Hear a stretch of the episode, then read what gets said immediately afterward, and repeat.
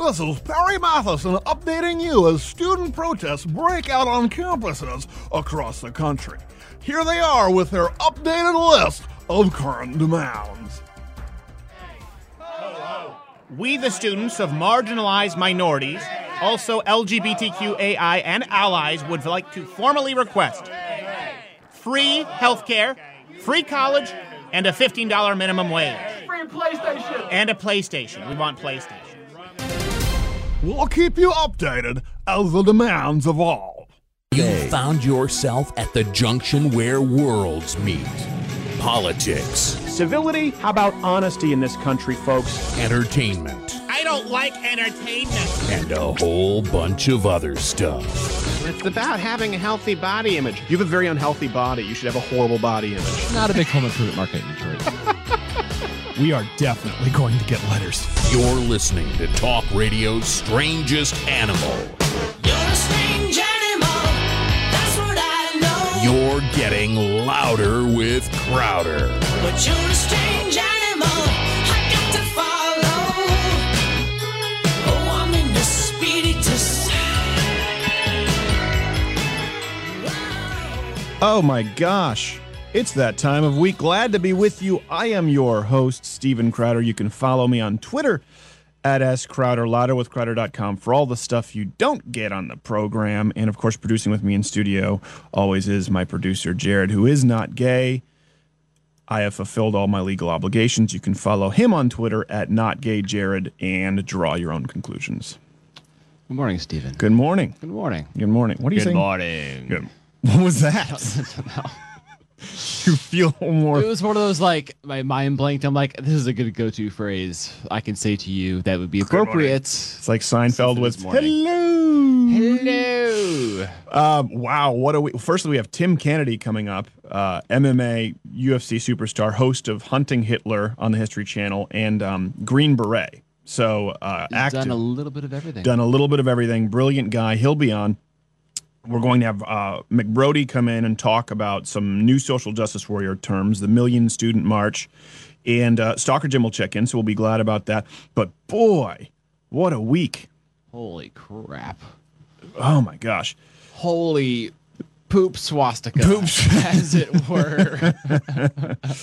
Oh, I see Derek looking. What are you talking about? See, this is the thing. There's a disconnect in a lot of people with AM radio and what they're talking about and what the world is talking about. I will tell you this outside of the Ferguson and Baltimore riots, this is the single biggest week for the United States culturally uh, of, of the year. As a matter of fact, I would say those three incidents have been our biggest cultural incidents of the last few years since Barack Obama became president. I, I would say. Wouldn't you? been pretty huge. The social justice warriors, social justice warriors, have been uh, they've been busy. They've been busy. Well, for, They've been busy. for those of you who don't know, or maybe don't know what you're watching, you know, Mizzou, uh, Missouri University, there was this, there was this guy who went on a hunger strike. They wanted a president of the football team program to resign because he didn't do enough about what they claimed were racist attacks. Guy went on a hunger strike. President resigns, but then there were still protests. They were assaulting reporters for even going in on the protests. And uh, it turns out that all this was a hoax. Here's the deal every single story that social justice warriors have used to advance their cause right now. And this is big. This is important for you to know. The Shaun Kings, the DeRays, the, the, the black activists right now who are out there talking about healing, who are out there talking about uh, racial injustice, every single one has been a lie. Okay, remember Congressman Clyburn and up to Congress steps. They claimed they were being yelled the N word, and Andrew Breitbart offered thousands of dollars to the United Negro College Fund. I can say Negro, that's the name of their college fund for anyone who could provide any proof whatsoever. None. Shaun King claims he's a black guy. We find out he's a white guy. He's been lying. He checked the Caucasian box on the hate crime when he claimed the hate crime was against him, a black man, but he checked the Caucasian box. How dare you? How dare you? We said, okay, paternity test, put up a ton of money, Pater- a DNA test, sorry, to uh, to show us that it, no refuses.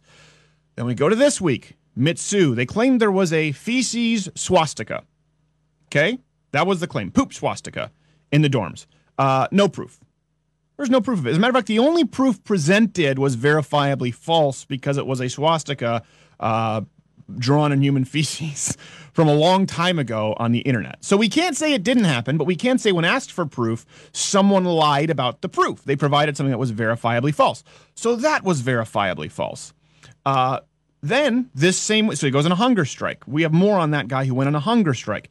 So they stage a protest at the school, Missouri University.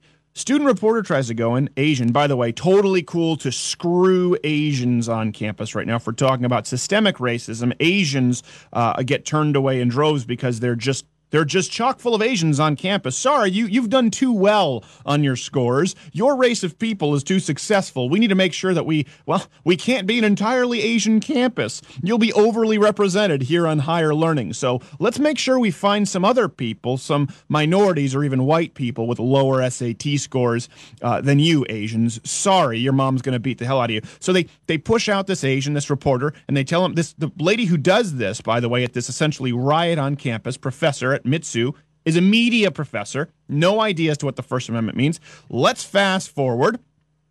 The guy who went on a hunger strike, who claimed to be oppressed, from a family worth $20 million, black guy from a family worth $20 million. Did you see? Did you see the aerial shot of his home? Yeah, I saw the aerial Holy shot of his smokes. home. Yeah, it would be like you know, you know, expect to, lifestyles of the rich and famous. This young colored gentleman has a driveway that's four miles. I know it takes me longer to get home than it would take for you know for him.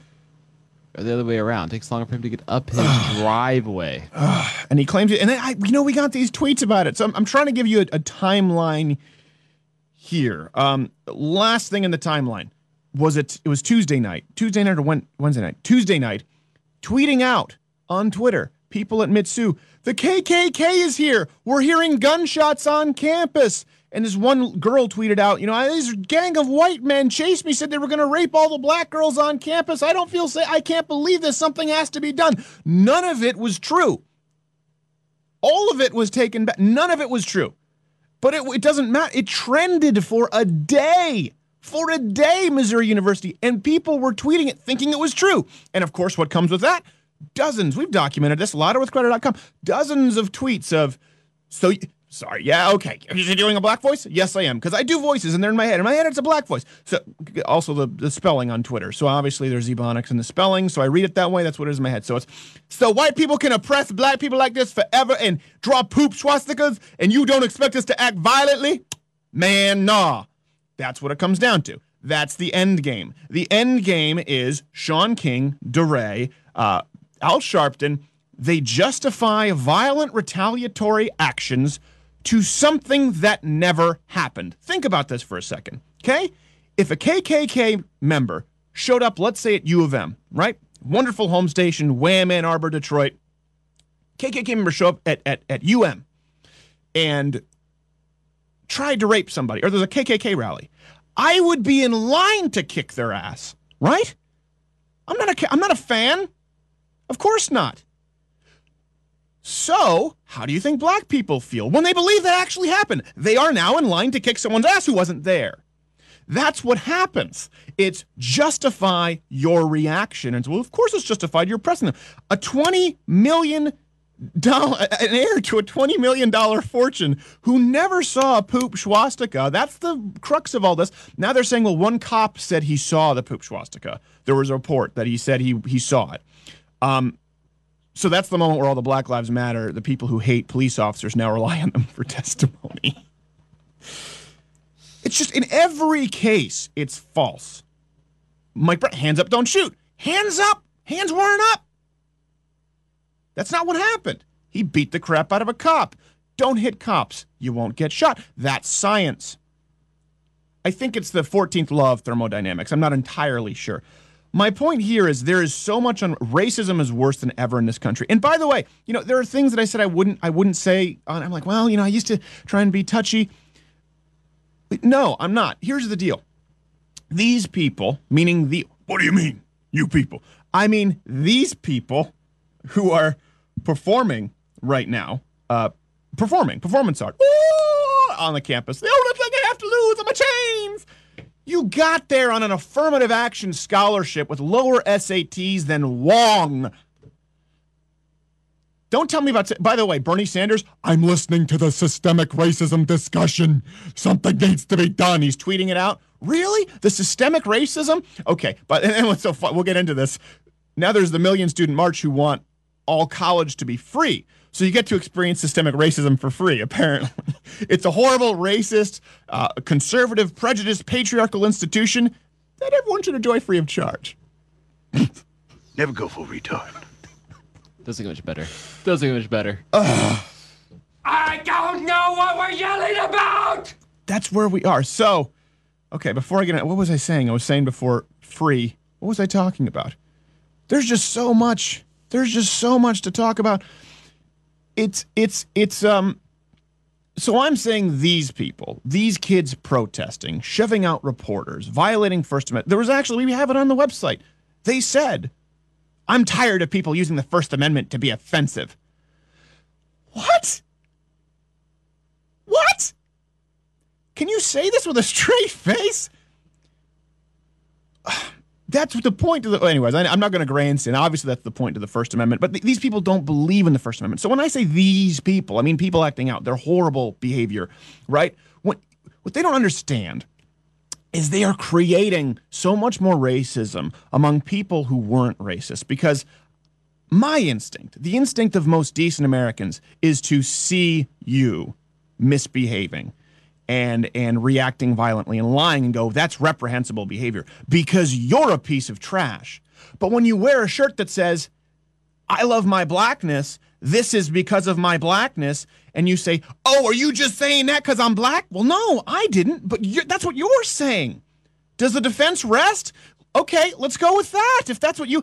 I didn't want to go with that. I wanted to say you're an overprivileged college student who doesn't know anything about the real world, who's acting like a dumbass. Your response is, I'm doing this because I'm black. So what happens? You're going to have some ignorant people who are going to think that all black people are as dumbassery as you. And that's not the case. You can't go forward, commit crimes with a shirt that says, I love my blackness, and not falsely slander people who don't deserve it. I have to go to a break. I'll be back louder with Crowder.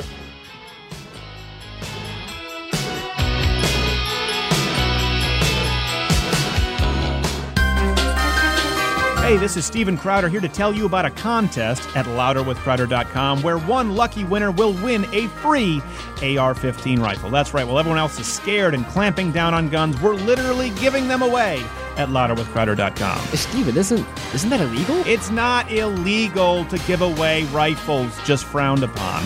Ah, but what about background checks? Well, yeah, we're doing it in partnership with AR15.com, our wonderful sponsor. They do background checks. They have a custom shop. They can ship it out to FFLs. Been doing it for a long time. I'll actually be buying the rifle, but giving it away at louderwithcrowder.com to one lucky winner. Oh, well, can I enter to win? No, you you know that you would never make it past a background check. Jared. Jared, you know you'd never make it past the background check, right? Yes. Enter to win at louderwithcrowder.com for your very own free AR 15 rifle. That's louderwithcrowder.com in partnership with AR 15.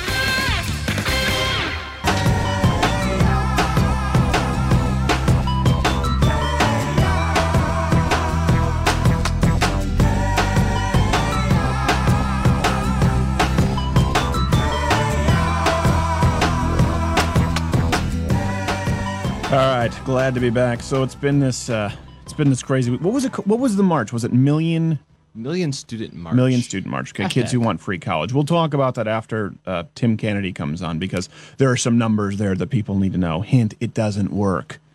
The places where they talk about free college, Denmark, debt is is comparable to the United States with free college, and of course a higher cost of living, much higher unemployment. It's unreal. So this idea that you can have free college, it's it's completely untrue. But the truth, what's funny is this comes on the heels of the fact the idea that all colleges are racist. Firstly, before we get any further on this, to the uh, black activists who segregate yourselves. That, by the way, for those of you who listening and think this is absurd, no, they actually created black only spaces on campus. Okay. So, in the name of equality, they're now segregating themselves. In the name of equality, they're demanding the back of the bus. Just so you know, I can't write this more any more ironically. It's the, if I wrote a sketch like this, people would say that's a racist sketch. Black people would never segregate themselves. No, that's what they do. They create black only healing spaces. By the way, while we're talking about this, black only healing spaces. Okay, healing spaces, a 24 year old college student on Mizzou campus. Someone else may or may not have seen a poop swastika in a dorm room. And you need healing? You're a pansy. Just because you're white? Okay, maybe. You're a pansy. If someone wrote an anti Christian slur on the wall, well, you said this, Jared. If someone wrote an anti Christian slur on the wall in human uh, excrement, I think it was hilarious. I mean, uh, the, the the the man in me, the boy in me, I guess, would, would still. I mean, it's it's, it's poop. it's it's always going to be a little bit hilarious, no matter what form. well, you were saying too, it's actually worse for the person. Well, yeah. I mean, if you think about it, there should be a little bit of joy in the fact that if if, if someone were to make such a horrendous markings out of poo, that you know you go home thinking, well, they had to touch their own feces to do that, to insult me. They had to touch their own poop to bring me insult, and that actually brings me joy. It's true. It's like kind of like a wet willy. It's Yeah, really it's- worse for them. It's true. We're not trying to be dirty. This is just what it is. It was a poop swastika. All of that. That's the catalyst for this. Someone drew a swastika, which doesn't make sense. First off, there's no proof of it. Okay, everyone takes a picture of everything.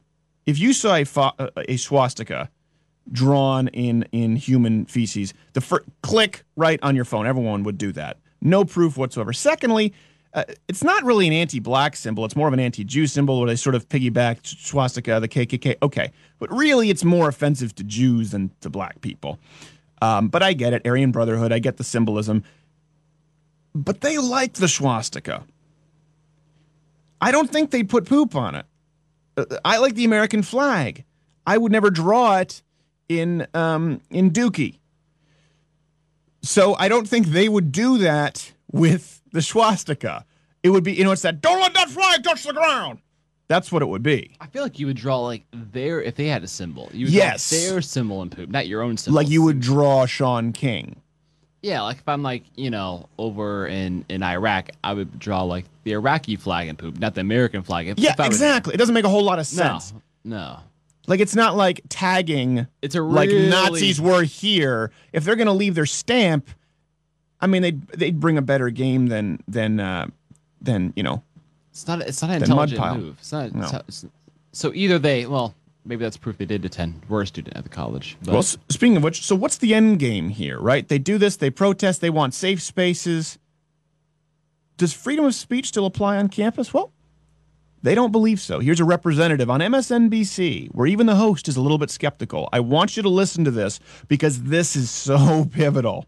It's funny, but it's also, you know, it's going to it's going to take your heart, rip it up, tear it out of your rear, feed it to someone else who will then um, defecate it and draw it into a swastika. At other campuses around the country, we have tension simmering at Yale University. Protests erupted at that university because uh, an email was sent to students urging them not to wear racially offensive Halloween costumes. And one professor complained that universities are becoming places of censure and prohibition. Uh, what's your feeling? Do you believe that that's a place that we're heading for American campuses now, a place of censure and prohibition? I personally am tired of hearing that First Amendment rights protect students when they are creating a hostile and unsafe learning environment for myself and for other students here. There you have it. She's tired of people using First Amendment rights to defend free speech. Because here's the thing, but how does she justify it? She would say, and we've done this, we've done videos. It's what's funny is we did a video at U of M not long ago, and, they seem positively moderate compared to these people when they were they were suggesting coded language. They were suggesting words be banned. Like, no, we believe, you know. So what they'll say, what she would say, it doesn't go in this interview because it's a TV interview, it's shorter. She would say, No, no, I support free speech. I support free speech. But you can't create an, uh, uh, an unsafe environment. Oh, okay. So, uns- well, yeah, unsafe. You mean like crime? Like we shouldn't allow crime? No, no, no, no, no, no, no, no, no.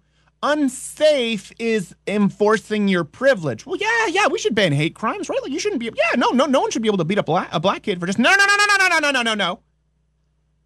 Like you shouldn't be allowed to co-opt culture. Oh. Okay, I get well I guess you mean like sort of violently. No, no, no, no, no. Like if you wear a basketball jersey with the black guy's name, you're co-opting their culture. I feel unsafe. That's the problem.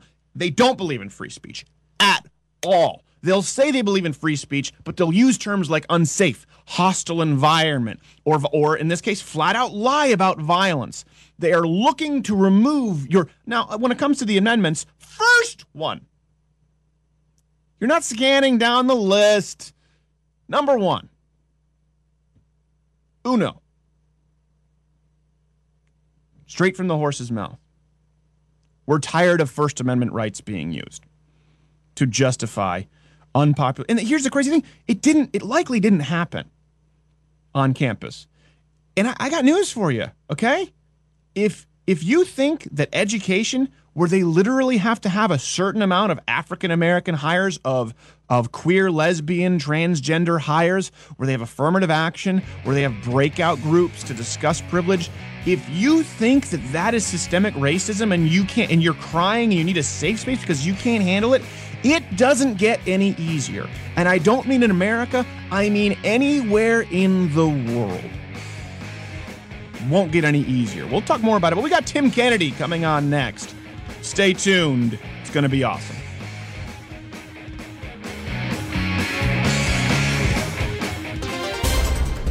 This is Perry Matheson updating you as student protests break out on campuses across the country. Here they are with their updated list of current demands.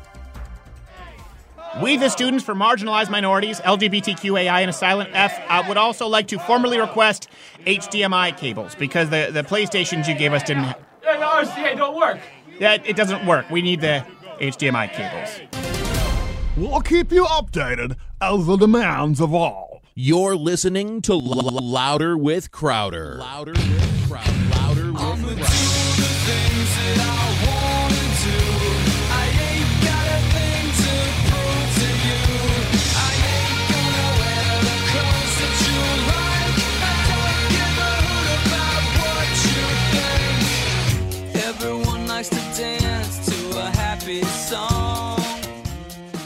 Glad to have this next guest. Now, some of you may not necessarily be familiar with him. Many of you are. If you're listening terrestrially, we go to the web extended version where you can get into his forte of sports, but he also is a, or I don't want to say was, is, I'm, I'm sorry, I'm murking. This is a horrible introduction. Army Ranger and uh, host of the show Hunting Hitler, you can watch on the History Channel.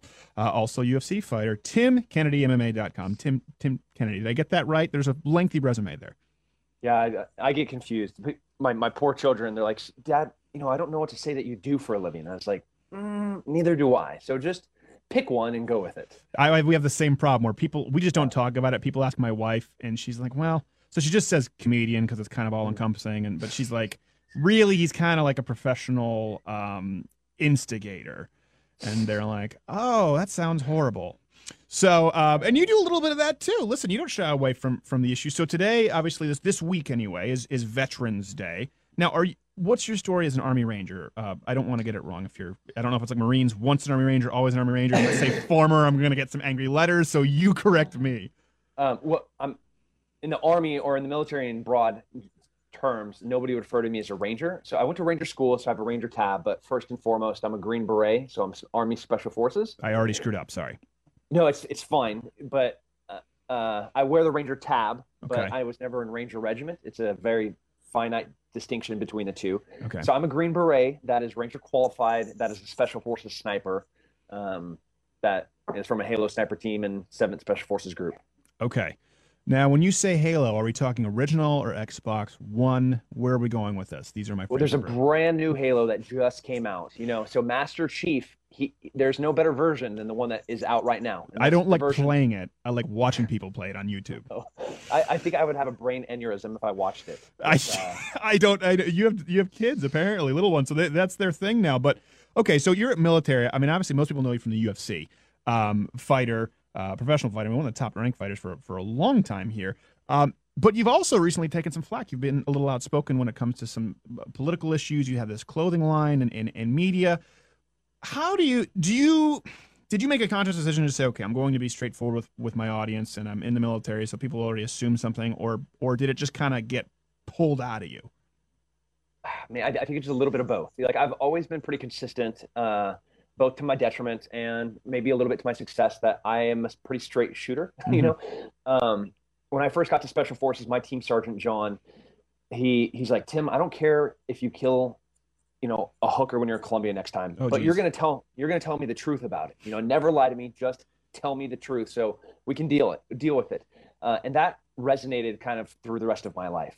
Um, I'm a straight shooter. You know, like Dana White knows what he gets when when when I get behind a microphone, which is the honest to God truth. Right. And that goes to political things. That goes to, you know, I've been to Israel. So when I talk about, you know, Palestine and people lose their minds and think I'm a, a horrible racist bigot, you know, I was like, no, bro, you know, like maybe you should go work there for a minute and get a better understanding of what's going on.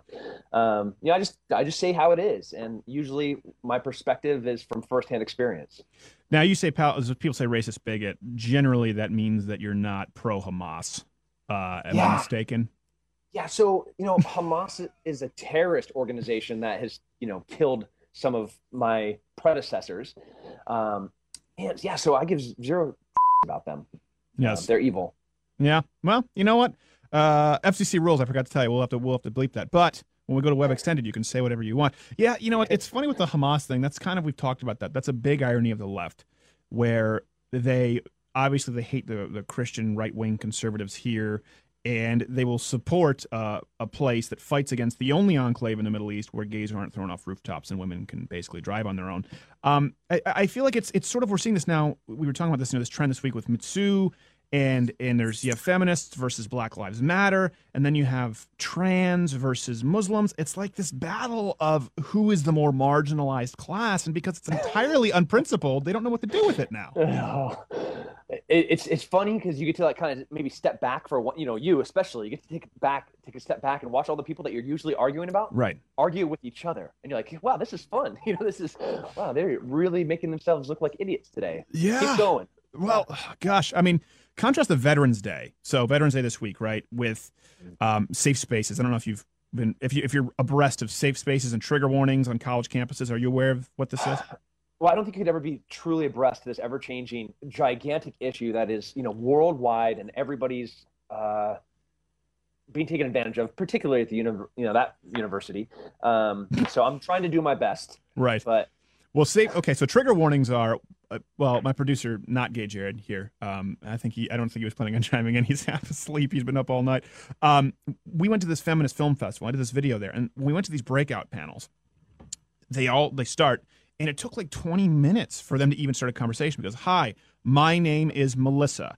She and her trigger warning. I will be discussing issues uh, that involve alcohol and or sexual harassment in the workplace. And the next person in the panel goes, "Hi, my name is Gary. Gender neutral pronouns, Z and Ziz or whatever." And they just had the issue. Trigger warning means anything that could be offensive to anybody.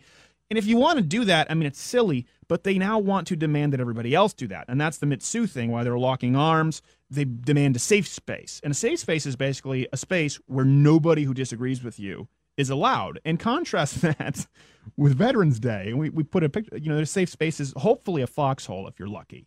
Um, it, it, do you think this is just a generation of kids who are bored with everything uh, available to them and, and, and um, maybe some, uh, some ranger qualification school, I want to get that right, would do them good? um, I think it's a generation of pussies. Can I say pussies on the radio? You you can call somebody that. You can't use it in an in a biological way, so I'll allow it. Okay. All right. So, um, yeah, it's a generation of a bunch of pussies. They, they, they forgot that, you know, we stormed the beaches of Normandy, that we climbed the cliffs, you know, that we landed on the, on the moon. That was really difficult not to say a bad word right there. Um, I can imagine. You know, we've been at war for 10 years fighting some of the most evil people in history. I mean, I mean, all the way back to the Nazis killing the Jews, the ISIS, Al Qaeda, Taliban, Hamas, PLO, all these are the most evil people that we've seen, you know, in a hundred years. Um, and, and I think they'd be up there with some of the most evil in history. Um, and there's a, you know, maybe 1% of our population has experienced that. The rest are just a bunch of, I don't call them cowards. You know, I don't know. They're, they're, they forget who they are and they forget where we came from, Right. and uh, I don't know what that is, and I just want to like just beat them. Well, you can't. Hold on, careful now, because that could be that could be construed as a death threat, according to the evidence that's necessary for a death threat right now in Mizzou, which is namely a tweet that says, "I got a death threat." Um, that's Exhibit A through Z right now when it comes to proving something in the uh, the jury of public opinion. Yeah, I I, I do. Um, I, I wonder sometimes when I look at people in the middle. I mean, a good example right now is you know Bernie Sanders, right? Fifteen dollar minimum wage. We talked about this, but free college as well. We want to pay teachers more, but we want free school. Um, we want to downsize the military, uh, but we think we'll be safer there. They, they they want all of these things, and I'm going. Well, you can't. Everyone sort of has access to free school if you want it, or it's it's called the military. Um, yeah, well, man, I think they're really getting confused. The word free doesn't really mean what they think it means. They're not, you know, like, uh, you can't use the word free for everything because somebody has to pay for it. Yes. And so when you're like, oh, it's free college or free, no, it doesn't exist. And stop using that word because it does not mean what you think it means. It means something else entirely. So And shut pre- up, Bernie. and prepare to die. Um, no, it's it, it is true. Yeah, I, you know, but it when you have 47% of Americans who don't pay federal income tax, you kind of got to wonder if we, we hit a certain point um, where you just go, all right, we're kind of off that cliff now. Because you have, you know, someone who doesn't pay any federal income tax, their vote counts just as much as someone like me or you who employs a bunch of people. Um, they're going to vote to take my stuff. Uh, and, and I think you just see, even with the PTSD and having, you know, done some work with the with the troops, entertaining the troops, um, I just think you see more well-adjusted people coming out of there. Is that something you've noticed? Uh, maybe even the younger recruits coming in, going out, they just seem to have a better head on their shoulders. It's entirely anecdotal, Tim. Again, feel free to correct me. No, I, I'm, I'm not going to agree with you all the time, but here I'm going to agree with you. Uh, yes, I think that you're going to have, right now, we've been at war for 10 years. Guys that are coming out of the military, these are barrel chested, red blooded American freedom fighters that are going to travel the world. They're going to see horrible things and they're going to grow up and they're going to they're to see the consequence of decisions. They're going to see the consequence of policies. You know last night during the debate guys running their mouths about going to china or you know being harder in the middle east. But those th- those they don't understand what that means unless Right. you've been there and worked. The kids coming back even the young ones the 19 20 21 year olds who have been walking the streets um, you know jumping on top of kids to save their lives they understand what those words that are so meaningless to the guys up on a platform mean so yeah i agree you know we, we have a mature understanding group of kids that are coming back in the military So people were tweeting actually out during the debates this week that um, someone told me, I have no idea if this is true or not. They said, well, actually, Rand Paul gets more support from people in the military than anyone else. And someone immediately tweeted him, who was a Marine, said, uh, completely untrue. Um, what's the truth there, I guess, in, in, in your experience? Are they generally people in the military, libertarian, non interventionists, somewhere in the middle? Ah, man. Well, obviously, I can't speak for Sure. the, you know, the, the ginormity of the military is. Um, I, I am a libertarian. I am a constitutionalist. Um, there are definitely some things that Rand Paul says that resonate with me. Um, you know, but again, what experience does he have to understand, uh, you know, international policy when he's saying, "Hey, this we need to pull back." Um, you know, if, if we pull out of North Africa right now, um, it is going to be a cesspool for terrorism, as it is for human trafficking and poaching, and it's all ancestral money. Mhm. Um, so that's the ignorance that that he's speaking from, and so. But as a yeah, I- libertarian, does part of you say, well, let's, as a constitutionalist, that's not our job to stop that over there in North Africa? Are you conflicted with that? I definitely am. You know, there's a lot of conflict there, um, especially when it's me and my friends that have to go do that stuff. Sure. Um, but if we don't take care of it there, we'll be doing it here. Right. You know, and that and there's nothing scarier than that. You know, as I'm I'm here in Texas, yeah, I feel pretty safe. Um, you know, and and I, I people forget or they don't forget. They they have no idea how horrible it is and c- can be if that fight that we do over there ends up in our streets. Right. Yeah, and I think you have a lot of people. We were talking about this with you know my producer Jared. We were talking. You have kids who um. Jared, you were saying when you grew up, right? You grew up and you just sort of grew up with this idea as a 25 year old that eh, America was always fine. It was never. It was never an issue. Well, there's always win, and it's not really a big issue. We're the superpower. That's not going to change. yeah, it. it just never really crossed my mind as a as a possibility of having, you know, bombs dropping in my backyard. Never crossed my mind. You know, I just never thought about it. Right. And I think the difference is then you thought about it and went, man, I should be grateful. Whereas a lot of kids just continue down that path and say, well, We're past that. Humanity's past human nature. Um, which is why I think you know funny you bring up the Israel thing. Whenever I talk with people, I'm like, "Oh, why are we, what do we have to do with Israel?" I'm going, "Hold on a second. It's the only bastion of human rights, civil rights, uh, in that entire area of the world, which is incredibly unstable militarily. Is that not the most important uh, uh, allied relationship the United States could have? Again, it could be. I don't know a lot about the military, Tim. I could be a moron. Strategically, Israel is so pristinely located, um, and not by choice. It's actually a useless piece of land. You know, the, the resources that are there. The only place that doesn't have oil over there. right. Uh, th- there are no resources. Um, you know, like it, it, it is everything and it's nothing. It's everything because it's surrounded by a whole bunch of people that that want to make it not exist, and it's the only launch pad that we could have in that region that we would that we could really count on uh, being a true ally. And their intel is incredible. Uh, everything about them is incredible. Yeah, I, I've heard. That, are we talking about five seconds, Jared? Oh, okay. All right. We'll be right back, Tim Kent.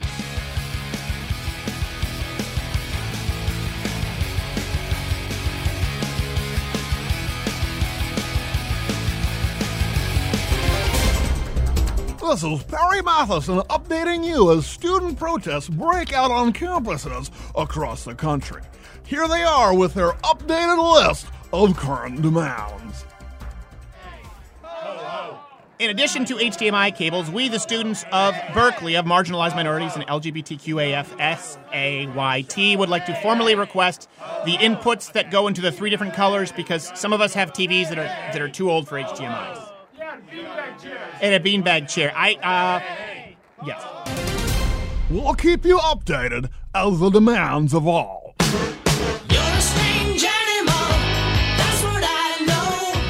Is Louder with Crowder. But you're a strange animal. I got to follow. Oh, I'm in the spiritus. All right, we're back with Tim Kennedy. We are so sorry. Um, gay Jared, sorry, not gay Jared. I fulfill my legal obligations. Follow him on Twitter at not gay Jared and draw your own conclusions. Screwed that one up. He's fired. Um, Tim, I want to talk. I want to shift here to kill to hunting Hitler. So you have this show on the History Channel. I'll be honest with you, they go a little off the rails, man. When I watch it, and it's like they're talking about the pyramids being created by aliens, and I'm going, okay. Um, but this one was pretty compelling. Then again, it's not that hard to be compelling. When I watched the Mermaid special, I got sucked into it and then was really angry when it was clearly just a bunch of crap. Um, what? Tell us about this uh, uh, killing Hitler because a lot of people think he just died in his bunker and that's it, and it's not really up for debate. Most historians widely acknowledge that there's still a lot to be determined, right? Yeah, the the, the science uh, and the historical evidence, um, e- even the forensic evidence and the the human intelligence, the the post bunker interviews of the soldiers is all inconclusive. So I'm one of the guys that read, believed, and was told the narrative that you know Hitler died in the bunker. So when they came to me with this project and they're like, you know, you you have a skill set that we need in this investigation. Can you come be part of this? And I was like, uh, no, I don't want any part of you know this wacko conspiracy stuff. I, I you know, I'm pretty educated guy and I'm aware of what happened. And they're like, well, you know, like how about you read some of these new documents? Because all the, by the way, all the while while you were saying this, Jesse Ventura was going, "I'll do it, I'll do it. I know the facts." Uh, I was hoping we make it through this whole thing without him coming. up. Sorry, I'm sorry. Continue. I started to step on you. so the more the more I read, the more research that they gave me. Um, you know, just last year, 700 FBI and CIA documents were released.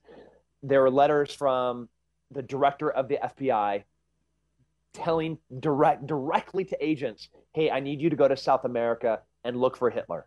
And then agents giving intelligence reports that go directly, not not to some field office, that go directly to the director of FBI saying, "We have a sighting of him here. It's supported by these facts." Um, so Wait, wait. Are you They saying they still think he's alive? no, no, no, no. You know, he'd be like 130 years old. Yeah, that's what I was Um, going to say. I was like, I mean, he's you know, if if I'm- I'm that's talking- if that's the case, who knows what he, who knows what his health regime was like? He may have been wrong on a lot of things. That diet, though. that Aryan diet, though. Um, okay, so they so these are reports you're saying, yeah. So we have these. So okay, but we don't have a ton of time. Kind of walk us through for people who aren't necessarily watching the show. Do you just ask questions, or you do you come up with like a reasonable alternative? Uh, we do both. We Okay. so they, they they put together a team, a, a CIA guy named Bob Baer, uh, John Cencich. He was a UN crimes, uh, war crimes investigator, um, a UN, or I'm sorry, uh, a U.S. Marshal that only f- finds fugitives. Myself, who has hunted like the most HVTs, like in the world, from Bin Laden to Saddam to Zarqawi. You know, the era that I was in special forces. That's you hunted Bin after. Laden? Everybody in special forces hunted that guy. you know, Oh, okay. it's not like I'm anything. If, if you're, I was gonna say like- you didn't you didn't bag him, so I'm not impressed. I don't know. No, don't know yeah, that you. was the Navy SEALs. Hey, hey, hey, hey, Mitsu, man! You don't know what you don't know my plight either. As a French Canadian American, I had to I had to learn geography in French. They thought I was retarded until the fourth grade. Go ahead. So this this team of guys, we go and look for evidence that would support a different narrative, and that's that's that's all it is. We're saying the narrative that the government told us in 1945 may not be accurate. Okay. That's it. Now, is it? Do you think that they believed it, and then they said, well, you know, we're maybe wrong about this, and it was too far uh, past kind of everyone had believed it, or do you think they proactively lied about it? I, I don't want to sound like I hate the government, but um, uh, it's very quick and easy to tell a lie in the government. You know, to say, "Oh my God, uh, Benghazi just happened. It's because of a video of some dude in California." It's the easy thing to do to find a scapegoat. We're talking 1945. We're about to move into the Cold War. We know we're going to be fighting the Russians. Hitler had to be done. The World War II that we knew, the genocide, you know the, the the horrors of the extermination of the Jews that had to go away. So we had to say Hitler was dead for us to move in to what was going to be now a 20 year Cold War, and uh, there had to be conclusion there. And the easiest way to do it was say he's dead, he killed himself, then he burnt the body, and the Russians took it. That's it. Ah, Okay. All right. So it was just it was easy. It was a coincidence, and they easily lied to us. okay, but you're not like a 9/11 is an inside job guy. No. Okay. Well, I'm just I see. There you go. That's the litmus test with uh, with the audience because we've had people on who are like, you know what, this, and I go, oh, okay, I can kind of follow you down a logic trail, and they go, and George W. Bush was there with a plunger by Tower Seven, lighting an Acme firecracker. Like, "Ah, okay, I, uh, I I think we went off the deep end there. No, it's funny. I have actually read on the Hitler thing for a while, and um, it- it's one of those things. I don't really know where I line up. I don't really know that it changes anything today. It's more of an interesting sort of uh, study in history. Um, and uh, it may or may not reinforce if someone believes that, like you said, the government is is it's pretty easy for them to lie to you. Um, but uh, I still don't know. You still don't know. Is it is the show? I haven't watched. I don't have cable. Is it inconclusive? No, we we we put together a lot of evidence, and but it's all circumstantial evidence. You know, if, if we're in a court of law, court of law, I don't know. Um, I know an insurance, you know, we have a private investigator that is doing a death claims investigation to see if he would, if somebody filed, if Hitler's wife said, "Hey, Hitler's dead," um, can I have, you know, his insurance policy? You know, he's like, "Hell no, there's not a chance that I would that would fill, fulfill that." Um, and then the amount of evidence that we put forth in this show is pretty compelling. Right. Um, but still sitting here now, I, I don't know. Okay. Well, um, but it wasn't aliens, Not aliens. That never came up in my investigation. and his bunker wasn't used to store grain. I'm just making sure. I think they stored a lot of things. I think they stored a lot of things in there. Um, all right. Well, people should go watch it. Okay. Well, here's a. So we're going one minute. You sure you got the timing right this time, Jared? He's giving me this cocky little grin this time. You know, you need to get him in the uh, get him in a sparring session. Get him in a, And you, you bring me in the studio anytime. I'm a lot more fun in the studio. I'm good at waterboarding. I can Can, oh, wait, hold on a second. Can you waterboard me legally? Yeah, absolutely. Okay. We're going to set that up because I'll tell you what, when I was with a major news company and I was like, I wanted to have a waterboarding beach party. I wanted to have volleyball and beers on ice. And I was like, and I'll get waterboarded. And they're like, we can't do that. It's a total liability. I was like, I can find someone who can do it. They're like, no one's going to do this legally. Tim Kennedy, TimKennedyMMA.com. Keep listening for the web extended version if you are terrestrial. The man is going to waterboard me eventually. Louder with Crowder. Stay tuned. You're listening to Louder with Crowder. Follow Steven on Twitter at S. Crowder.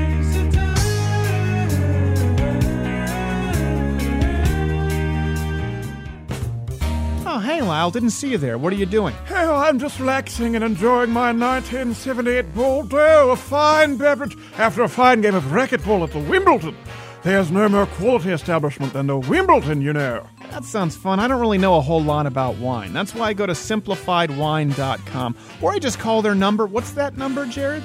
844 297 Wine. Oh, where'd he come from? His voice aggravates me. I have him chained to a caravan. For simpletons like me who don't know a whole lot about wine, just what I like, it makes it easy. I either get to call, go to the website, talk with a sommelier, list what I like, what I don't like, my budget, and can have it shipped directly to my door or gift wrapped and sent to a friend. It doesn't get any simpler than that. Simplified wine, you say?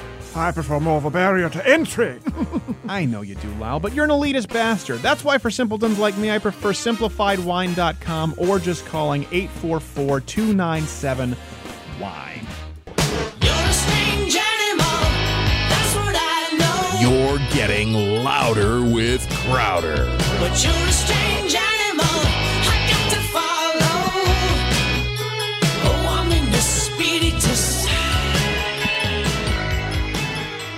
Glad to be back. Of course, the second hour. Tim Kennedy, he was a fun gentleman to have uh, on the program. He's a bright guy. He knows a lot, seems. Yeah. Well, if you go louderwithcrowder.com and you get to hear the extended interview, I mean, it's like it's it's pretty long. We spent some extra time with him earlier this week. Did another interview, and we talked more about the sport that he in which he competes and and uh, drugs in the sport. So if you're a sports fan, you want to listen to that Hit- portion. and the Hitler stuff is really interesting, too. The I think. Hitler stuff, yeah, the hunting Hitler. I- Very interesting. it's one of those things. It's a conspiracy kind of theory, but not really. And I just, it's just not relevant enough for me to care about. But from a history standpoint, it's quite interesting. So, couple of things. We're going to talk about the Million Student March and why the numbers don't add up for free stuff when it comes to school. But right now, Ithaca, last night, Ithaca protests broke out.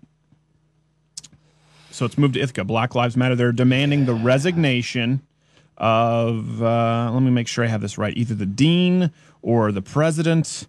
I want to make sure I have this correct. Uh, whoever is in charge but had nothing to do with the actual crime in question. That's the general rule. So uh, they are asking for, yep, they want the dean to resign from what I'm seeing. Uh, it's not coming up right here.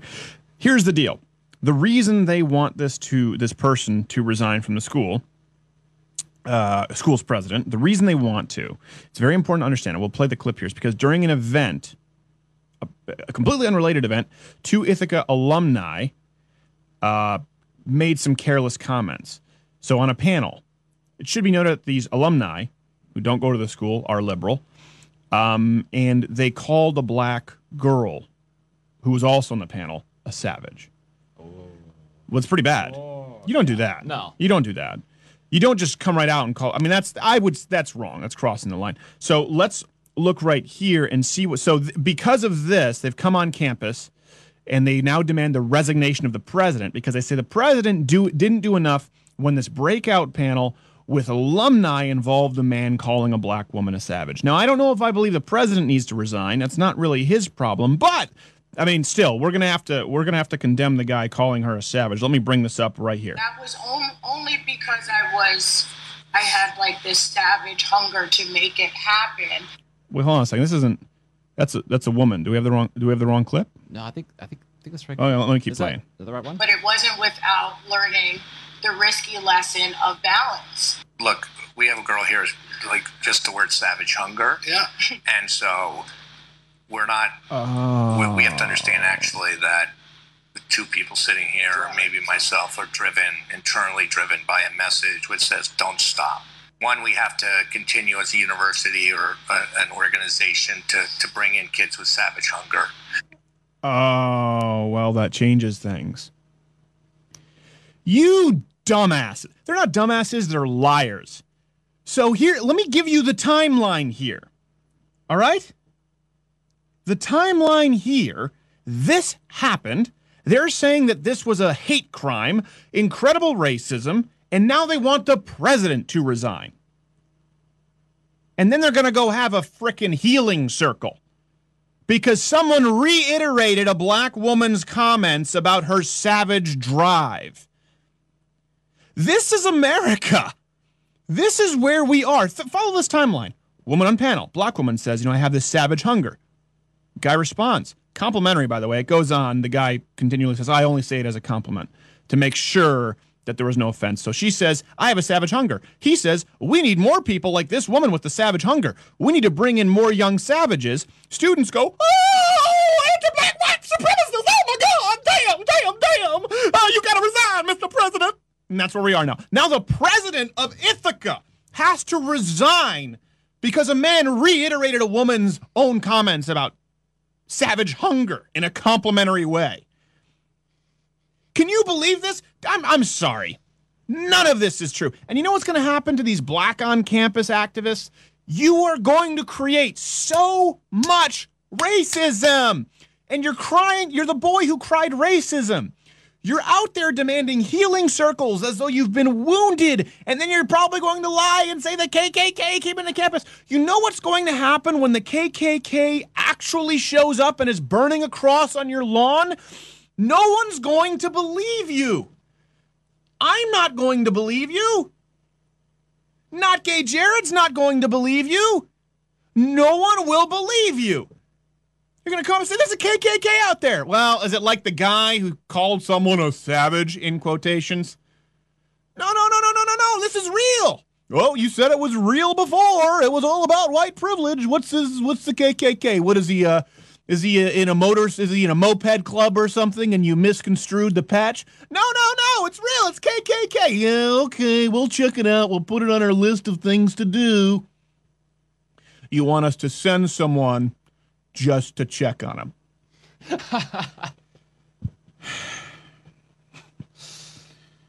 this is and then so this is the Ithaca thing. So I want you to hear this because this is going to become a big deal, and everyone and you're going to hear the headlines. Man called black woman savage. Students demand for his resignation. Man didn't call a black woman a savage, and they're not calling for his resignation because he didn't work at the school. They're calling for the president's reg- resignation for not what? Trying him for. A, well, what do you do? What do you do? When I come onto campus, I do stuff that's so much more offensive. I perform all the time. I'm incredibly offensive. Can a president be fired because I go up and I make a, a joke, a racist joke, a sexist joke, a homophobic joke, an anti Scientology joke? By the way, I make all those jokes. Just in case you're wondering, you're going to come to my show?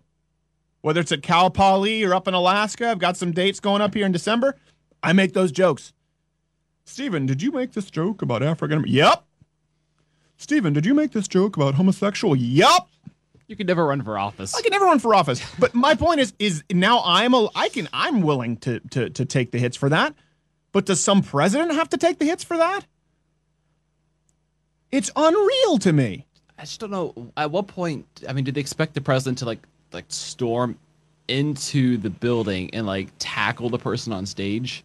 Like, what at what point would have been a satisfactory response from the res- from the president for them, even if it was legitimate, even if he legitimately called her? I mean, he doesn't work there. I, don't- I don't know. Uh, you know. Uh, But they want this all now. They want all this experience for free. That's the Million Student March. so they want Bernie Sanders to make sure that all kids can go for free to college. Um, you know, Shaun King came out and said that this is this is the most violent year toward blacks in American history. There have been more uh, police brutality and, and violent crimes against blacks than lynchings in the 1930s. If you wonder what you would do during the civil rights struggle, the time is now. It's it's to me, it's like a paleontologist running around saying dinosaurs have never been more discriminated against. it's like, well, you just made yourself sound really important then as a paleontologist, as a social justice, civil rights guy. How else? I mean, how else can you paint yourself as more important? It's true in that moment than to say that this is the worst time in history. By the way, I'm I'm the savior of all. By the way, Go donate to donate to Shaun King at loveme.com. Know to Shaun King's not a white guy. Shaun dot King is kindofblack.com. I mean, and here's the thing with Barack Obama. I'm sure you and I, you probably felt this way. A lot of conservatives don't want to acknowledge it. I was obviously was not a supporter, was upset, but I thought, okay, there's one silver lining here: a black president. At least there, I wish it weren't him as the first black president, but I'm glad that at least it's happened and there should be some healing taking place now. You know, it, I did think at least that will happen, and it is more divided than ever. I mean, that's the thing, right? They go, they go, well, the dean needs to leave. The pres- president of the school needs to leave. There's not enough black people on faculty. There's not enough transgenders on faculty. Well, there are schools with black female deans or people in representation. then they just bitch about, well, that doesn't change the system. Just like they complain about how there was never been a black president, right? You look, Will Smith, all these celebrities for a long time, there, there ain't never been a black president. That was Will Smith's talking point. He wanted to be a black, the first black president because he was going to change America. Um, of course, many people, not just Will Smith. And now that we have the first black president, it doesn't change the doesn't change the oppression inherent in the system.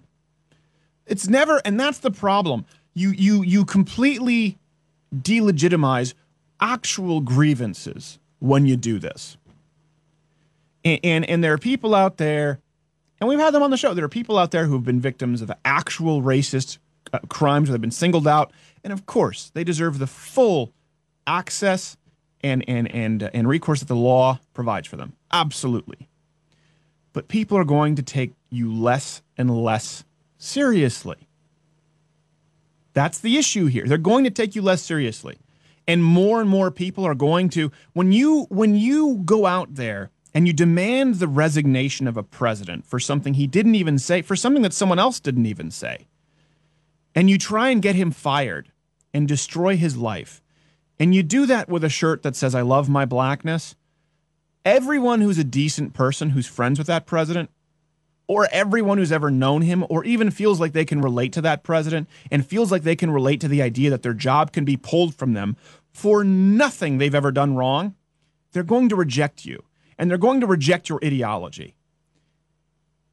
And when when you say it's because of my blackness on your shirt, you're going to get some ignorant people who will reject you because of that shirt. And they'll and they'll falsely attribute it to race, which it shouldn't. It's not a race thing. It's a stupid college social justice warrior, privileged pansies who are finding a reason to complain thing.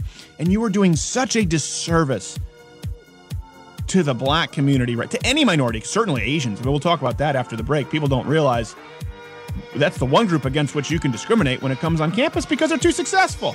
Louder with Crowder. We'll be back. We'll do some numbers for you.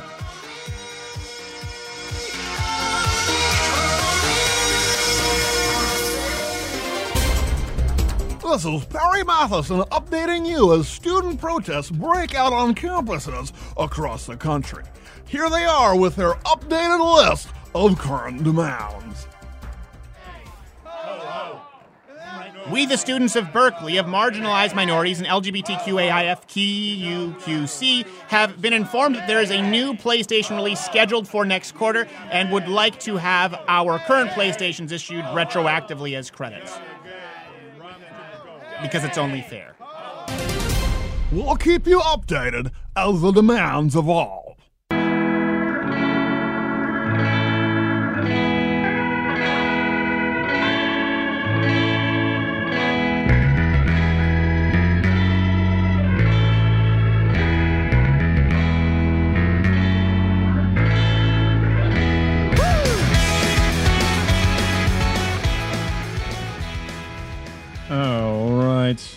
Glad to be back, I guess. Oh, I didn't even get to enjoy the Rancid song. I'm just so frustrated today. Um, let's move on here. We're going to have Stalker Jim after the break. So we were talking about all the racism on college campus, how awful it is, of course, how everyone's a racist and how you're white privileged. By the way, just just as a, an answer, this guy who uh, Butler, who did the hunger strike, comes from a family worth twenty million dollars. People said, "Well, that doesn't make him privileged." I said, I certainly think it makes him more privileged than me to be born at $20 million. Oh, you don't get it. You would know coming from $20 million doesn't mean you're. Pri- yes, it does. Yes, it does. That's exactly what it means. By by the definition of the like, well, no, it's what it doesn't change the way he was treated as a black man. No, yes, it does. Yeah, it does. First off, he has. Have you seen his compound? He doesn't have to see a white person if he never wants to. and I don't know where this started. There was something online. Someone said, "Well, I never got 80 acres and a mule."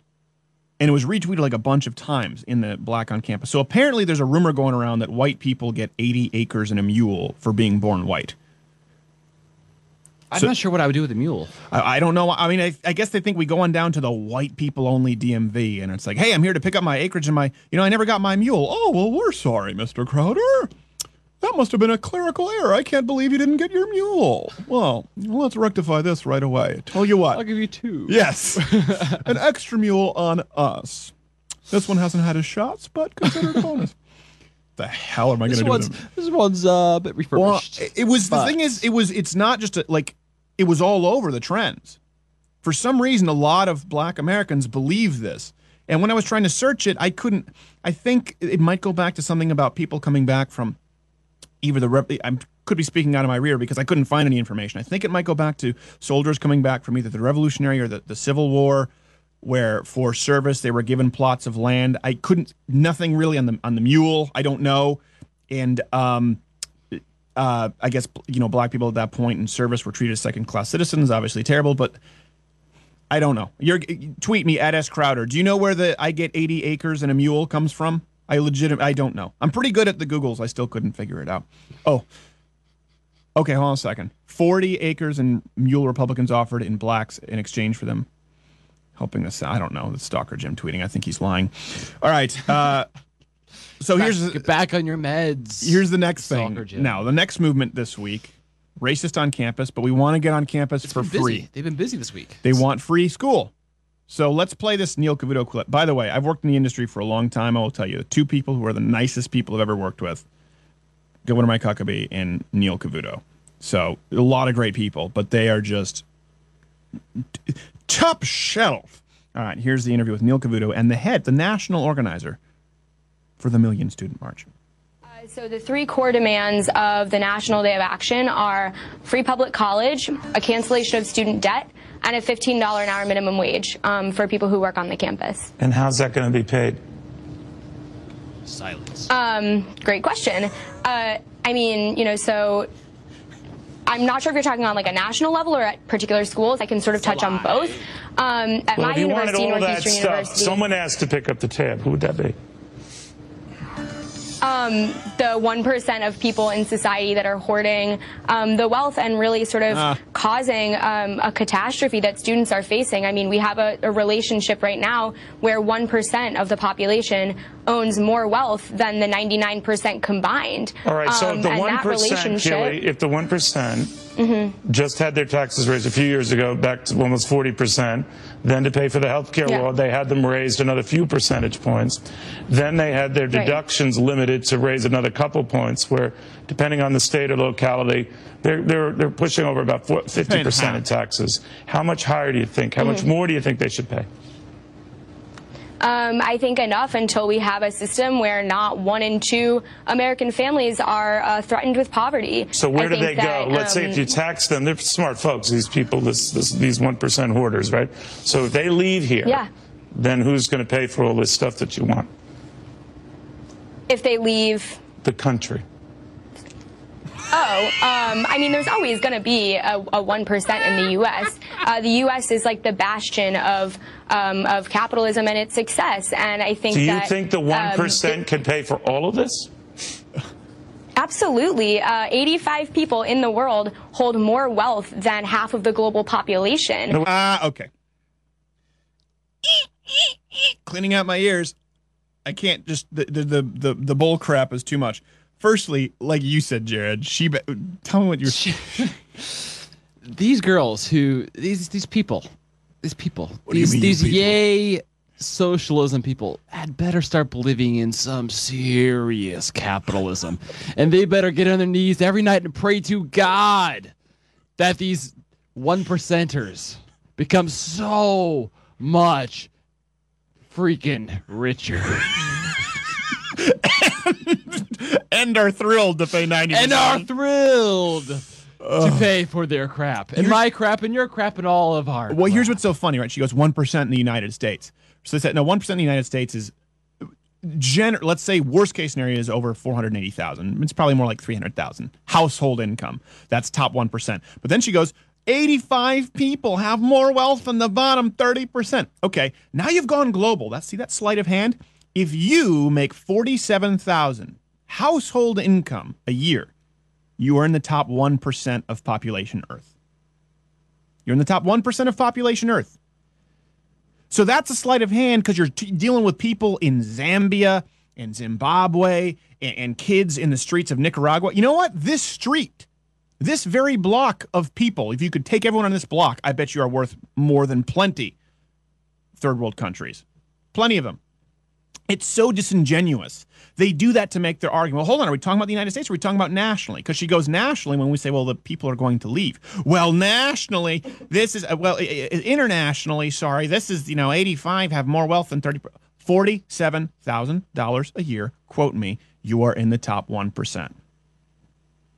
So she is. If she you're- doesn't believe in if you're borders. nothing but welfare. You're in the top, I think, 15 or 20 percent of the time. yeah, world. 30,000 is top 10% in the world. 30,000 household. So she they don't believe in borders, right? They believe in a global economy. So okay, she's in the top 1% now. You willing to pay 90%? Well, no, that's just shut up, you dummy. Shut up, shut your lips and learn. You can't talk to me that way. I'm a woman. No, you're a stupid person. Regardless of gender. But to make it true. But more so to driving. We'll be back. We'll do the numbers and then Stalker Jim uh, after this. Louder with Crowder.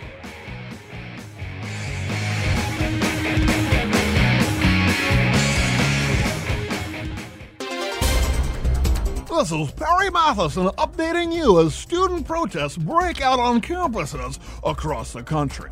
Here they are with their updated list of current demands. We, the students of marginalized minorities and LGBTQAI allies FTP QSR server, would also like to request, demand, that Bernie Sanders be made president without a formal election because it is representative of white patriarchy. Patriarchy, none of that. We'll keep you updated as the demands evolve.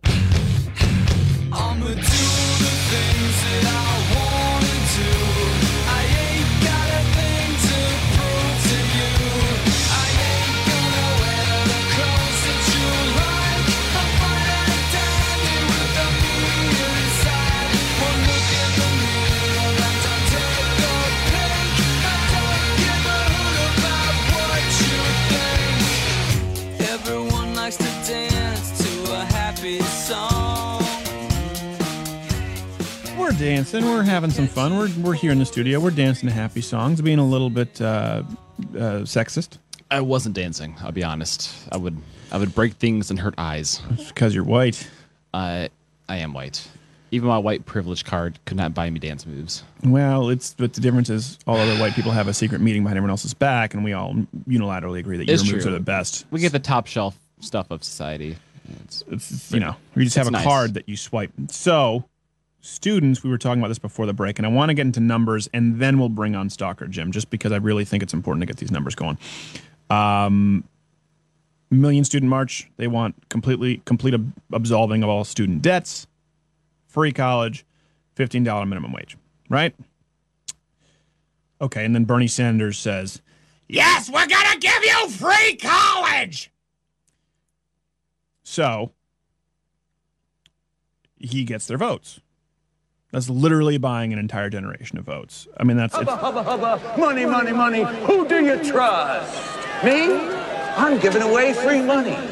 and it works perfectly. It works perfectly with these kids. They want free college, minimum wage. They want absolving of all debts, even though they took on debt. I want, I want, I want me, me, me, me. Mine, mine, mine, mine. Now, now, now. So let's look at some of these numbers. Um, where I come from, it's funny in Montreal, it's basically free. There was huge. There were huge student protests over a tuition hike of like a few hundred dollars a year. I think it's, you're maybe paying a couple thousand dollars a year to go to McGill, which is one of the very few top universities that's not in the United States, by the way. So when we're talking about free school, if you look at the list of top ten, depending which list, anywhere from six to eight of the top ten schools in the world are American. You go to top twenty, top thirty, or top 50, the percentage only gets more. I think out of the top 20, you're looking at about 15 that are American schools. You have a couple, obviously, you have Oxford, you have a couple in England, you have uh, two from Canada and two from Sweden, I think, when you get to the top 25 list. I don't know the exact number, so don't quote me on it. But basically, Harvard, Princeton, all the Ivy League schools. U of M. U of M is a top, uh, I think, 12, if not top 15 school on earth. So no one's arguing that our schools aren't fantastic, I guess. You know, compared to what Wikipedia nowadays, I don't really know the necessity for a lot of these schools. So guess how much you know McGill students protested. This is Canada's Harvard, uh, free for a long time. Take a guess as to the debt of McGill. Anyone know? Crickets for me. Best school in Canada. Best school. Their their personal debt. Yeah. I have no idea if it's all free. I don't either. That's an actual question. no, you know why? You don't know. Because when I when at last I was there, last uh, what I can find is just the residency program was uh, s- o- o- well over eighty million dollars in debt. By some numbers, over hundred million dollars in debt in 2012. Now it's never gotten better. Their debt. They were actually downgraded their credit rating. McGill University. So this is their best school.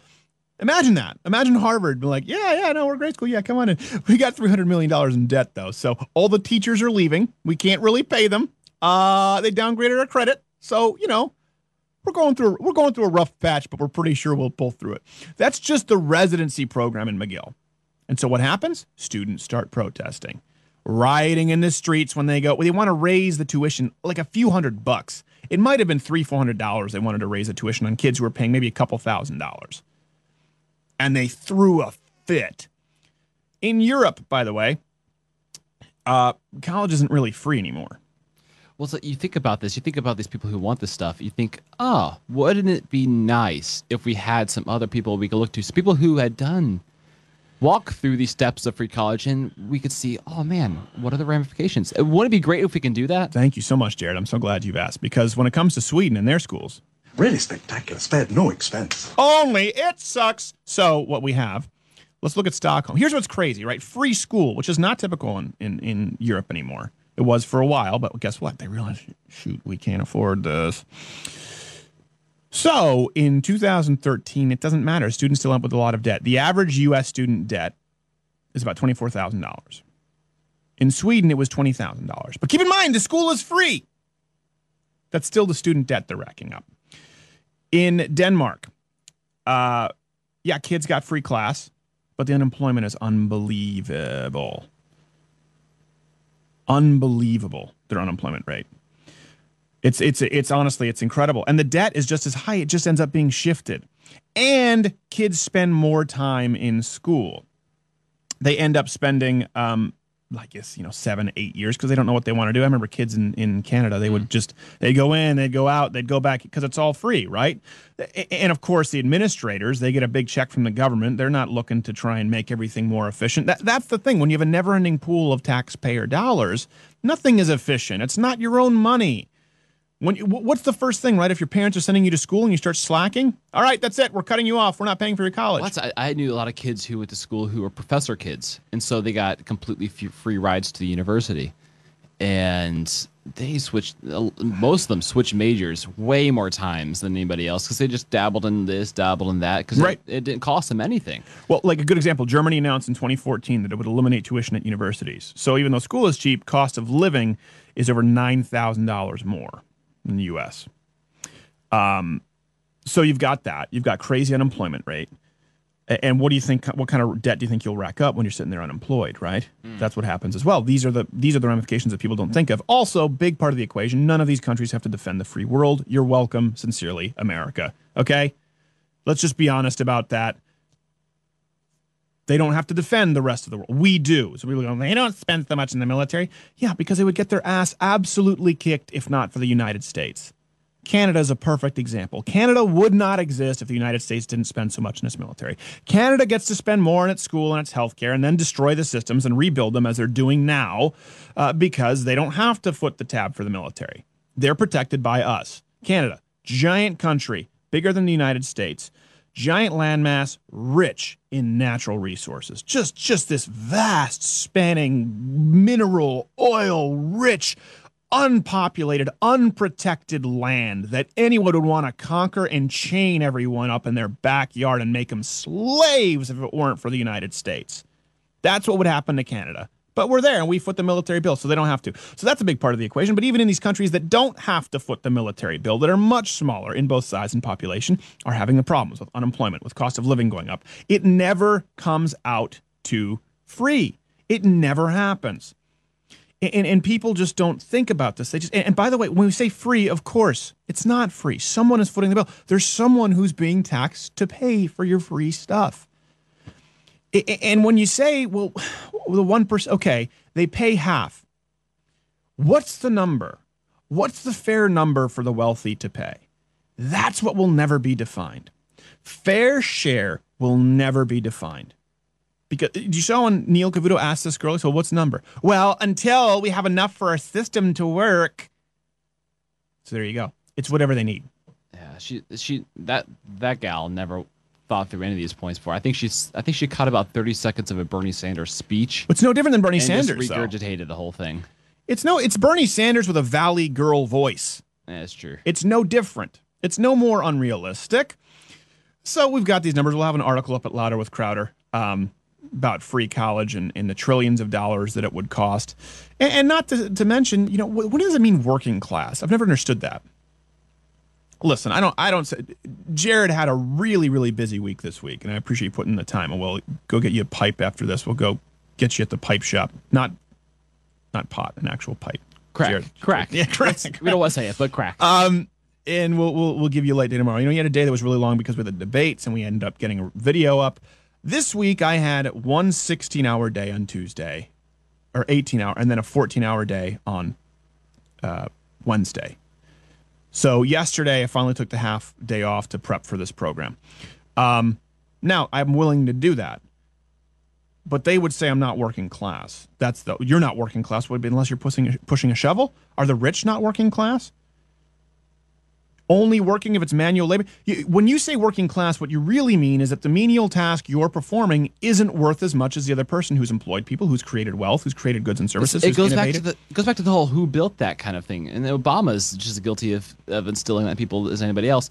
I, I tweeted about this yesterday. I'm like, there's this. The, the problem is one of the biggest problems, as I see it, with social justice warriors, with these young liberals, friends of mine, is that they've never once taken responsibility for anything. The only time they want to take responsibility is for the success of somebody else because they built that. They say right. It's the only time they want to take responsibility. Right. Well, and you know what's so funny too? We know what this leads to with Barack Obama. People, the economy. Well, actually, we have the lowest job participation force in 50 years. I think since the 60s, uh, either 40s or either since the 70s or 60s. I don't have the number in front of me.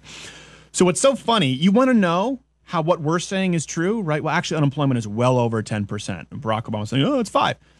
You want to know how you know it's true? Hillary Clinton and Bernie Sanders are saying it's well over 10 percent. They're going, job participation is at an all time low. Well, hold on a second. That's the party of you. You've had what you want for eight years. So Barack, when, when they're campaigning, right, Hillary Clinton and, and, and uh, Bernie Sanders, they can't lie. They can't go, everything's great because I know people won't vote for them. So they have to go, okay, time to be truthful. Yeah, jobs are, there are no jobs out there, lowest job participation. So when Democrats are campaigning now, they peel back the curtain and go, listen, this is the worst economy uh, as far as creating jobs ever that we've had. We need to fix this. And their solution to fix it is to do a more extreme ver- version of what we've done for the last eight years. We've had all kinds of entitlement programs, uh, absolving of, I mean, what a brilliant, brilliant program this is, right? Buy students' votes by telling them you give them free college get them into college where nothing but liberal professors and safe spaces and we're taught that colleges are racist so they but they still want to go there and then uh, get them out to create a voting base that then demands more free college that creates more liberals you are buying votes for generations to come that's what it is and the Well, one same thing when you, you talk about welfare and those things. Yeah. Lyndon B. Johnson himself said that. he said he would have those well negroes but uh, he didn't say negroes i don't think i think he said the actual uh, n dash dash dash dash dash the bad word Dash. he said the bad word that you're not supposed to say that you're you're not supposed to say that word What do you mean, you people? that one What do you mean, you people? Huh? I mean, Lyndon Johnson said the N word. That's what I mean. Yeah, that's, what he said. That, that's what he said. So it's it's uh, it, it really is the, the numbers don't add up, and it will never be defined what your fair share is. That's the important takeaway here. And uh, listen, I'm not sending my kid to a, a public university. There's no way. Uh, uh, you you know, the college degree you can get. You have an we have people right now with think about this: the iPhone or any smartphone information. If you could go back to your parents in whatever in the 80s 70s say listen i can give you a device you can carry it with you anywhere at any time and you can access any information that's ever been available to humans at any time do you think you can become a millionaire what well yeah in your dreams but uh iphone bitch oh wow Well, you know, it also ties into what Marco Rubio actually said in, in the debates last week, which no one are, no one's talking about because they were pretty boring. But he talks about how we need more more uh, welders Yeah. More welders, less philosoph- philosophers. Philosophers? Philosophers. You drunk in the morning? well, I don't want, you know, I don't like to talk about it, but yeah, you know. It's a problem, It's- man. It's a, it's a problem. It's a problem. It's a problem. No, but you know, you need more people doing that kind of stuff. And they make more money Make too. more money. People don't realize that. You go to a trade school right now, low cost, you can come out with a great job, start a business, but we don't want that. We want people to feel as though they need education. And, and the kids who are protesting, they're not the engineering program. Generally speaking, it's like the French poetry majors. Communications. I have a major in German poetry. Well, what can you do other than teach German poetry? Well, I can become an activist. Louder with Crowder. We'll be back and check in on Stalker Jim after this break. Stay tuned.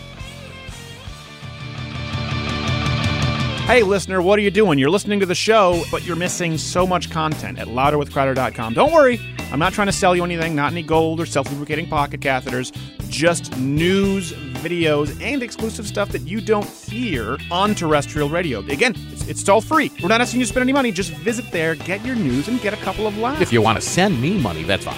What? I don't even know. How did you get in this room? Cold hard cash. This ad took a bad turn. Hey! Louderwithcrowder.com. Don't listen to Fun Dip. It doesn't cost a thing. Louderwithcrowder.com. Party, we will party hard.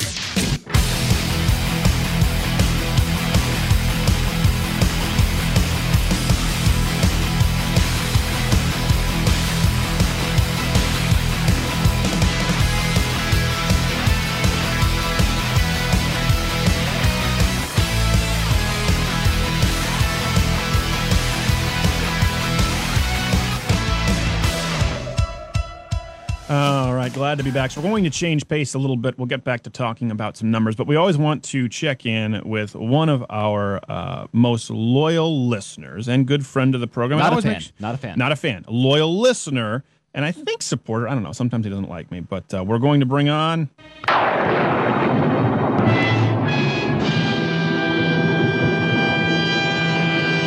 Stalker Jim, thanks for being on, man.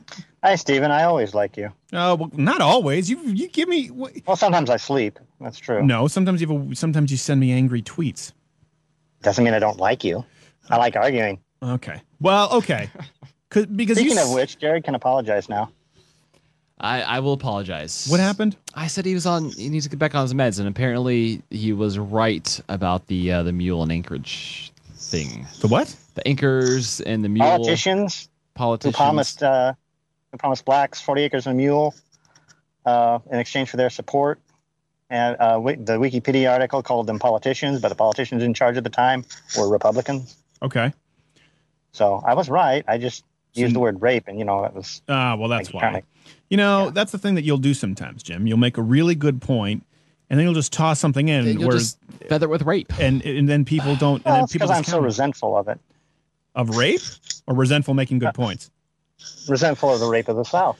Oh, okay. All right, that makes sense. Well, you know, it's funny. I sounded silly. I you ever have those those brain lapse moments where I was being accused of getting uh, forty acres and a mule, and so when I was searching for it, didn't even occur to me that we were actually talking about reparations to um, slaves. So it didn't even occur to me. I was thinking like, what's this white people getting getting acres and a mule? And that's what I was searching for. And people go, well, no, it was actually given to black people. I'm like, well, of course, Yeah. it just didn't even enter in because I was getting so many people accusing me of getting acres and a mule. which is really disappointing because I I don't get it. That means I don't get a mule now. Neither one of us It's gets the- a mule. It's the advantage of a modern education. This is true. Yes. So okay, so so that happened. Um, now, Jim, th- this week I want to ask you something because you see, you like you'll send me tweets like I'm actually I actually do, that I don't believe in the Constitution or I'm not really a conservative. What do you What do you mean when you say that? I feel like I've been pretty. I think you're. Aren't, don't you call yourself a libertarian?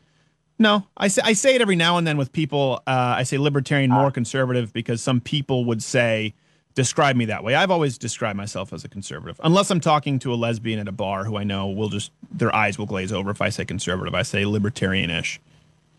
Uh, yes, I am from the South. Um, sorry, Alberto just asked a question.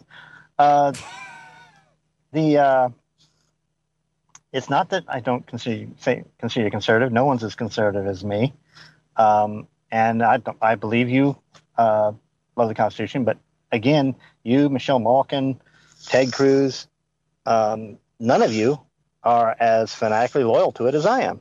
And so when you go call yourselves constitutional conservatives, I'm like, not in my eye. Well, okay, what is it that you think that makes me not really a constitutional conservative? Like, what is it where you Uh, think I'm in, inconsistent? the well on the as far as the Second Amendment is concerned, you're uh, you're willing to compromise uh, as far as like felons not having guns. Yes. I, I have a serious problem with that because Really? let's let's be precise in our language here. A felon who is in prison serving the sentence he has been given, he he's lost his rights.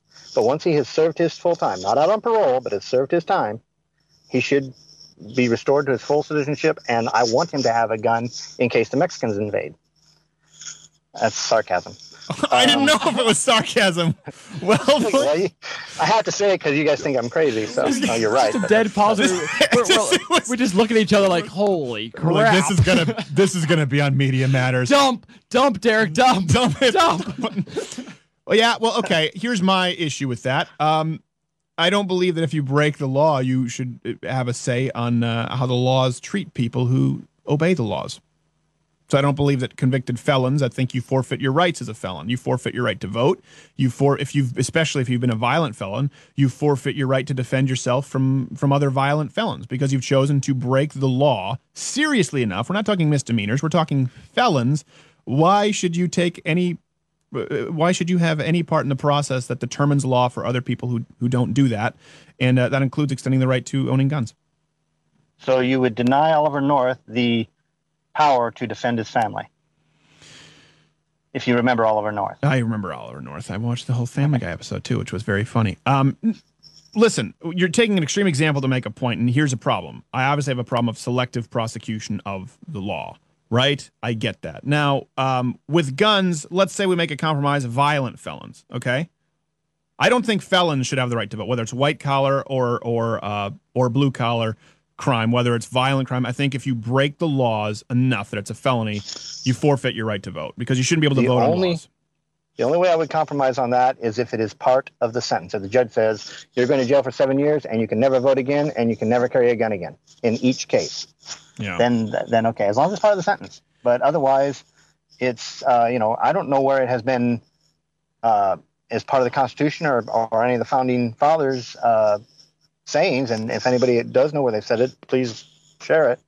That uh, it's pretty that that was their intent. self-explanatory. If you, you you don't get to vote on laws that you break, it's the same thing of voting voting to take stuff. Come on, Jim. I mean, let's let's walk down a logic trail here as far as being consistent. Just like someone saying, "I want to vote to take your stuff." That's ridiculous, right? Then you're just gonna have a bunch of people to vote stuff. If you give all criminals the right to vote on laws, they're going to vote on laws that they'll break that other people won't. Come on. Did you say something about voting to take your stuff? Yes, I'm talking like voting for free college. You're basically voting to take someone else's I stuff. was, I was gonna say, so you are opposed to people on welfare voting. Uh, you know what? I well, I well, we gotta go, Jim. Uh, but you're hold on before we go. Are you doing well? Last time we spoke with you, you were in a dark place. It sounds like you're doing better. No, uh, yesterday Lindsey Stirling destroyed me, and last night I got into a fight with two of my bosses. So no, not really. Oh, damn it! I have to go to a break on that. Ugh. Yeah. How dare you, Stalker Jim? Well, Jared, we need it. Well, okay. Well, we need to hear more about it, and we'll tweet about it. Come on, you this is more. You're not seriously upset though, right? You're gonna be fine. Uh, I just don't care anymore. Oh, Jim. All right, we'll talk to you off. We'll talk to you off air. Stalker Jim, ladies and gentlemen. Damn it, you know he was just he was he was going so well, and I thought he was in a good place. And uh, yeah, we'll be back. More, maybe less Stalker Jim. We'll we'll see.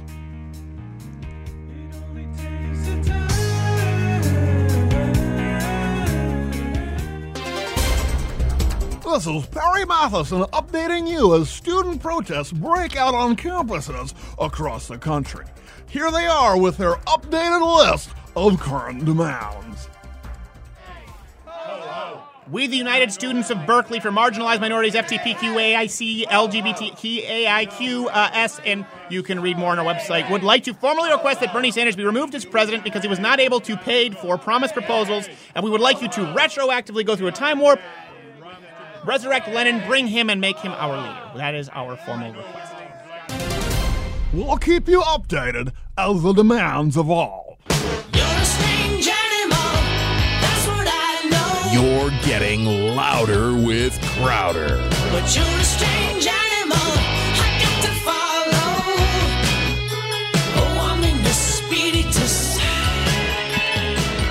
Glad to be back. Third hour. I am your host, Steven Crowder, louderwithcrowder.com. Producing with me in studio, as always, is my wonderful producer, Jared, who is not gay. Follow him at Not Gay Jared on Twitter. I've fulfilled my legal obligations. Draw your own conclusions. We have another segment here with, uh, with uh, we wanted to keep him on because we were getting tweets saying, hey, keep him on, keep him on. We want to make sure that he's okay. People want to check on him. He didn't sound too positive. So we come back.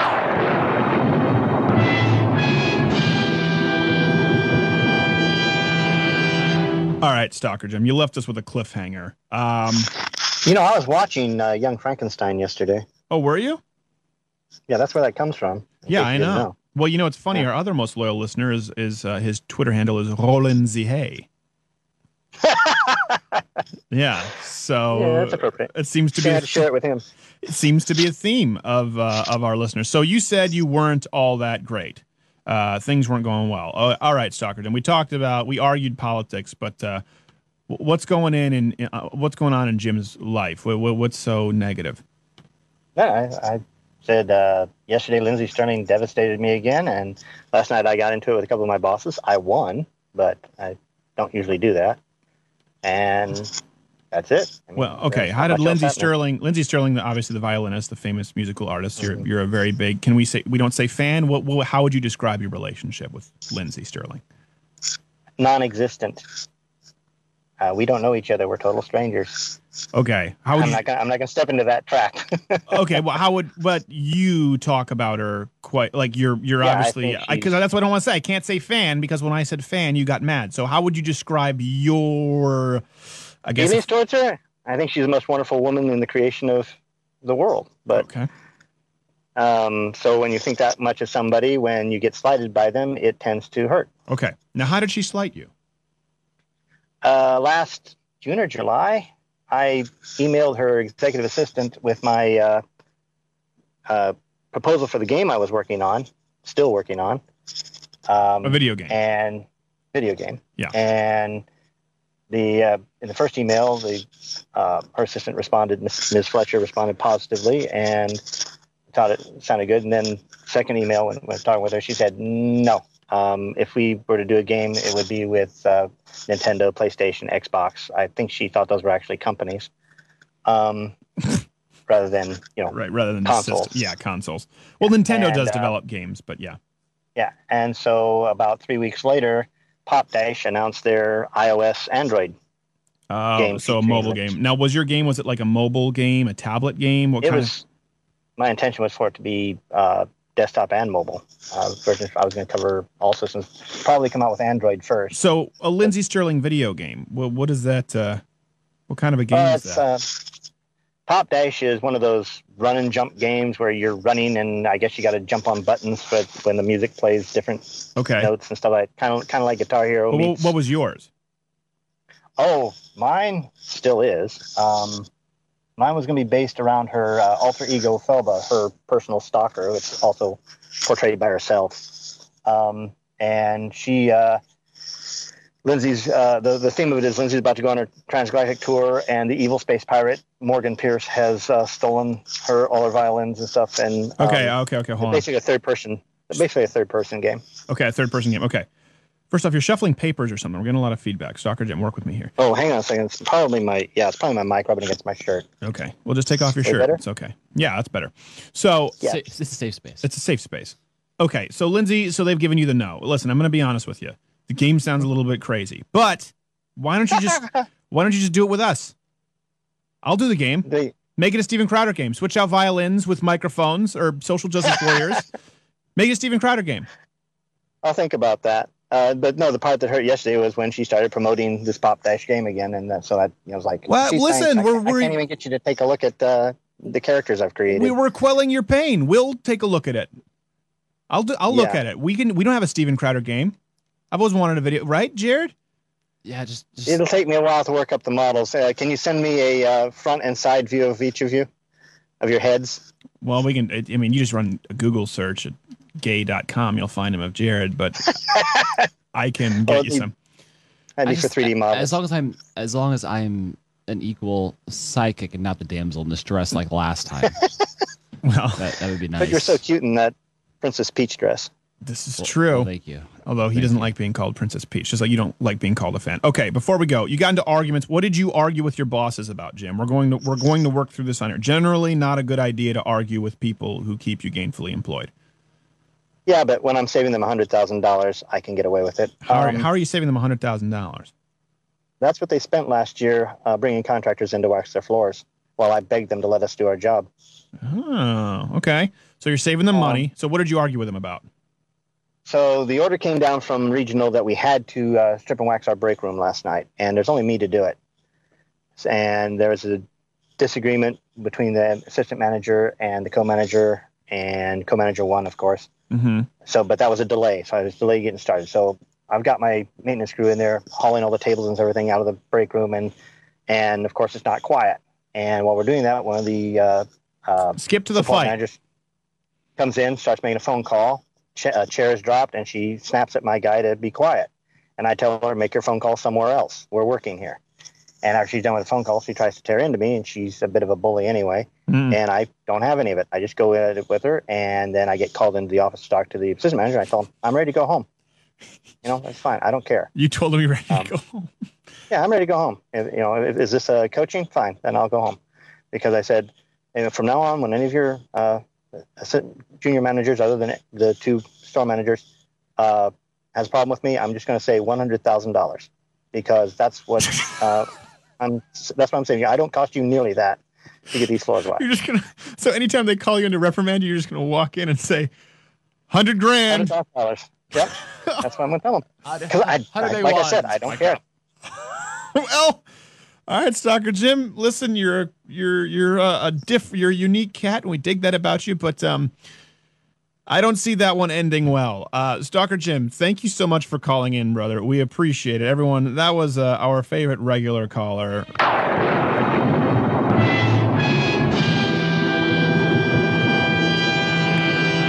I tell you what, though, listen, with Stalker Jim, when you really get down to it, I think you know he's. I think he's an emotional guy. Obviously, he feels deeply, which means he's probably pretty smart and creative. But you can see the logic trail to you know what goes on. You're like, it's not the right way to handle it. No, but you could. I, I see how he arrived at that uh, that option.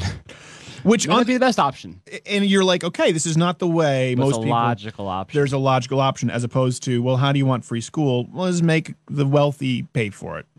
Make the one percent pay for it. Ah, you're the one percent. What?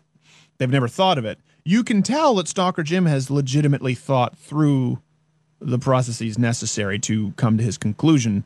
It's his issue is the actions that he takes. Yeah, it could be problematic. Well, I'm glad because people. So there you go. People who are listening, you can tweet me at S Crowder or, or um. You can always see we're always interacting with with Dr. Jim. You can find him and send him your words of support. When he said he wasn't doing well, you know, last time he was talking about uh, giving himself the red line, and we were like, well, hold on, that that sounded pretty serious. So it sounds more like, you know, he's had a couple of setbacks, but who doesn't? Who doesn't? Who doesn't? That's not as bad as I thought it was going to be. You know, you never know. You never, you never really know with that one. I, it's But one thing. Wish him best. I've Wish never, best. I've never, I've never really had that much of a connection to someone who's a musical artist or an actor. Yeah. You know what I mean? Like the Lindsey Stirling thing. I don't, I don't relate to that. I've never, I've just never really felt like I've never been a part of it. I don't want to say, you know, he's not a fan, but a fan club. I don't know. Some people do though. Some people get, you know, I get connected with different things. I'm a pretty huge fan of John Mayer. I guess if, if he would be my Lindsey Stirling, probably. But you know, what are you gonna do? Yeah, what are you going to do? What are you gonna do? Tell you what you're not going to do. Be fiscally responsible in the face of a collapsing educational bubble. I actually have right in front of me. I don't know how much time we have. Does it, are we coming up on the one minute there, Derek? Yeah, two. All right, we got two. Because after this, we'll bring on. Well, yeah, after this, we'll bring in Brodigan, and we'll have him on for at least a segment, if not two segments. Uh, I've got in front of me. You know what? No, I lost it. Oh, here we go. So, cost of education around the world, right? So we have the cost of education, the median income, and then how many of their schools are top schools. So you have Mexico, five thousand dollars. Median income is four thousand dollars. Japan, the cost is eleven thousand dollars. Median income is twenty-two thousand dollars. Number of universities in the top 100 in the world, two. United States cost is thirteen thousand dollars. The median income is much higher than anyone outside of um, uh, Norway on the list, twenty six thousand dollars. Number of universities in the top one hundred, fifty one. Fifty one. Latvia, of course, has none. England and Wa- England and Wales is the closest number. United States has fifty one. The next country that has the most amount of universities in uh, in uh, the top one hundred is England and Wales. Guess how many they have in the top one hundred? So the U.S. is fifty one. Yeah, probably, gosh, like three. 10 yeah 10 10 10 It's- it's a it's a fifth of what the us has so if you want the best schooling you go to the united states and and the rates when you actually account for cost of living and median income i mean their income is you know you got 22000 19000 18000 the united states is 25000 or 26000 sorry as their uh, median income 27,000. That's a huge difference. You have to take all of these things into account. Obviously, we start off from the starting point. The United States quality is best. It's a little more expensive. But then when you take into account cost of living, when you take into account median household income, all of a sudden it evens out. But no one doubts that our quality is the best. That's important to me. After this, McBrodigan.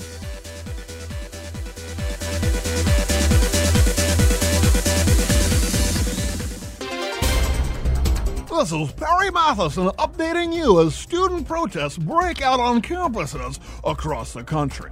Here they are with their updated list of current demands. We, the representatives of marginalized minorities at Berkeley, LGBTQAIFTPS, and a Silent 5, realize that some of us are not PlayStation fans, some of us are Xbox men, so we request Xboxes as well, but no Nintendo Wii. No one wants a Wii, right? No Wii. We'll keep you updated as the demands evolve.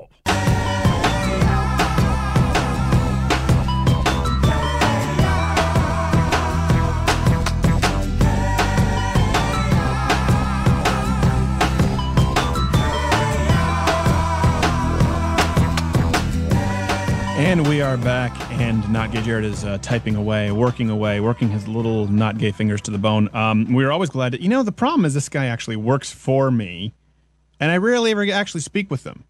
And it's because he's so efficient. So we've got Courtney, we have her on, Jared works, and then uh, our- next guest works, but he's so like, he's just so on top of it that I almost typos sometimes. We'll talk about that when we get him on. But outside of that, he's, uh, don't laugh yet. Is he on? Okay, no one else can hear him. I can hear him in my earphone. All right. So we introduced to you our favorite resident libertarian Mick coming to us from the great state of New York. Mick Brody, thank you, sir, for being on. You know what? Uh, what's what's funny about um, saying Mick? Uh, Kid Rock's Cowboy. Uh, right when that came out was when MTV got very sensitive about like any word that could be offending anyone. Yeah. And for the life of me, there was one word in Cowboy that I cannot figure out why they were censoring. And that eventually, I you know, I, I got the uncensored album, and they actually censored the word Mick.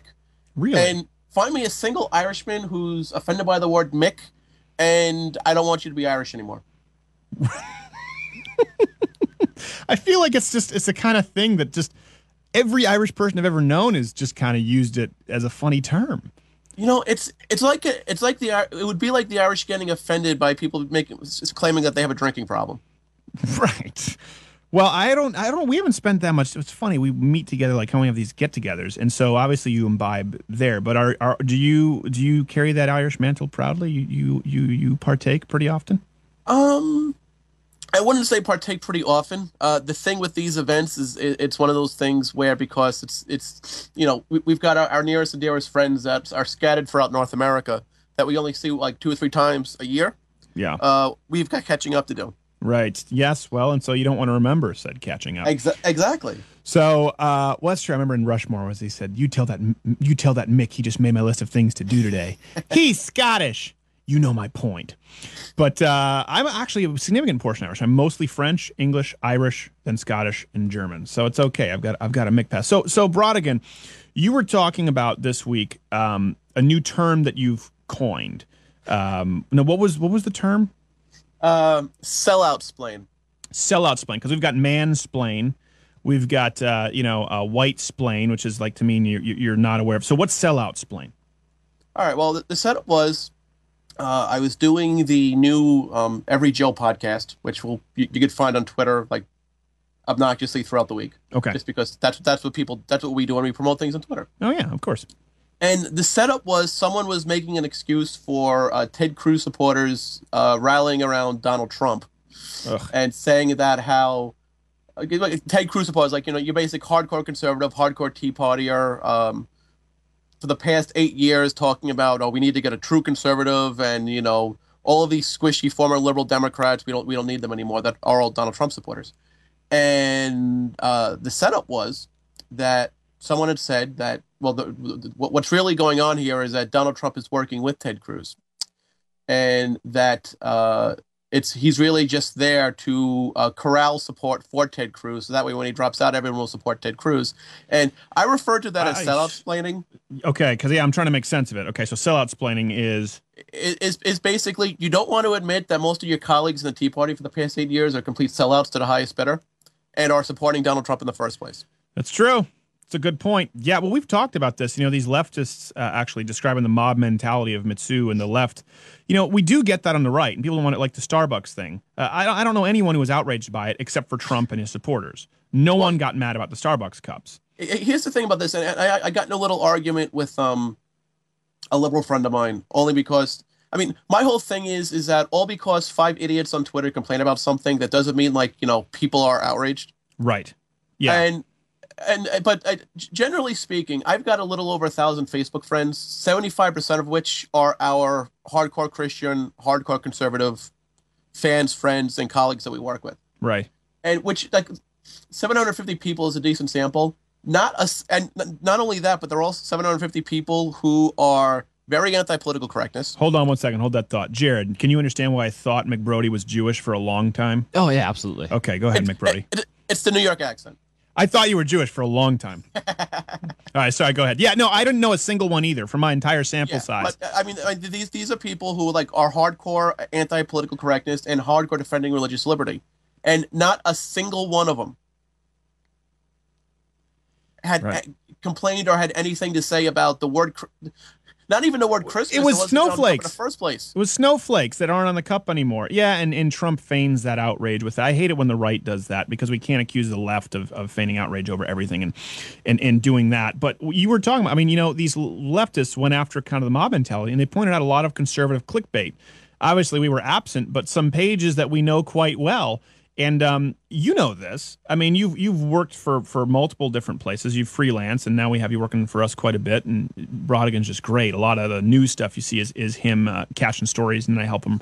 I help write about it. Um, how prevalent is it even in the right wing community of people who don't necessarily maybe believe Trump's a conservative, but they just want the clicks? Uh, I would hope all.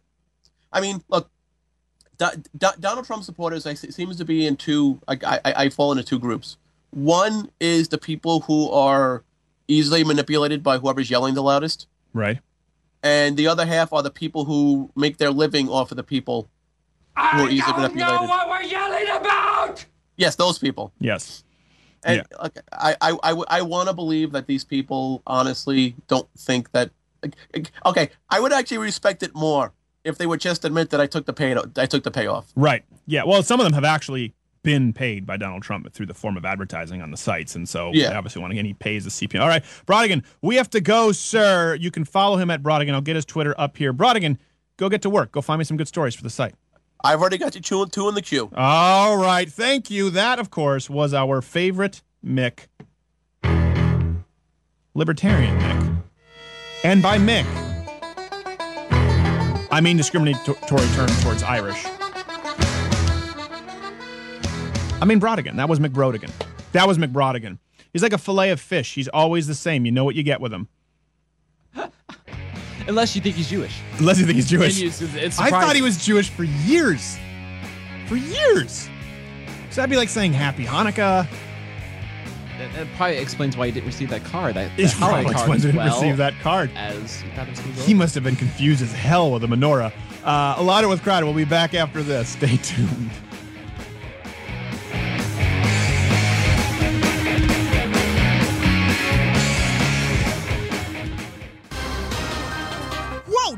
Whoa, what are you doing? Shoot bad guys. With what? AR-15. Where'd you get it? AR-15.com. Oh, there's another one. You got him. Yeah. Thank God for AR15.com. They have AR15 and accessories for sale and the best advice there is on the web. Oh, no, there's another one. You got him. Yeah. With your what? AR-15. From where? AR-15.com. That's the best place to go, and that's the takeaway because this commercial's about to stop.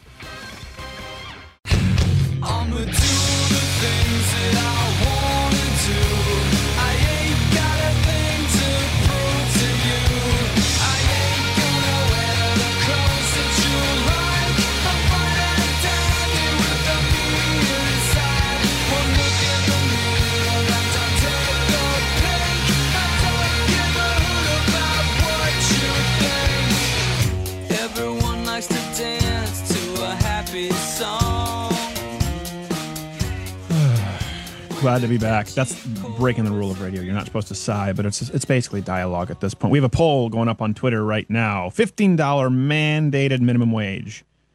You can take the poll. Follow me at S Crowder. Bad idea? Or functionally retarded idea?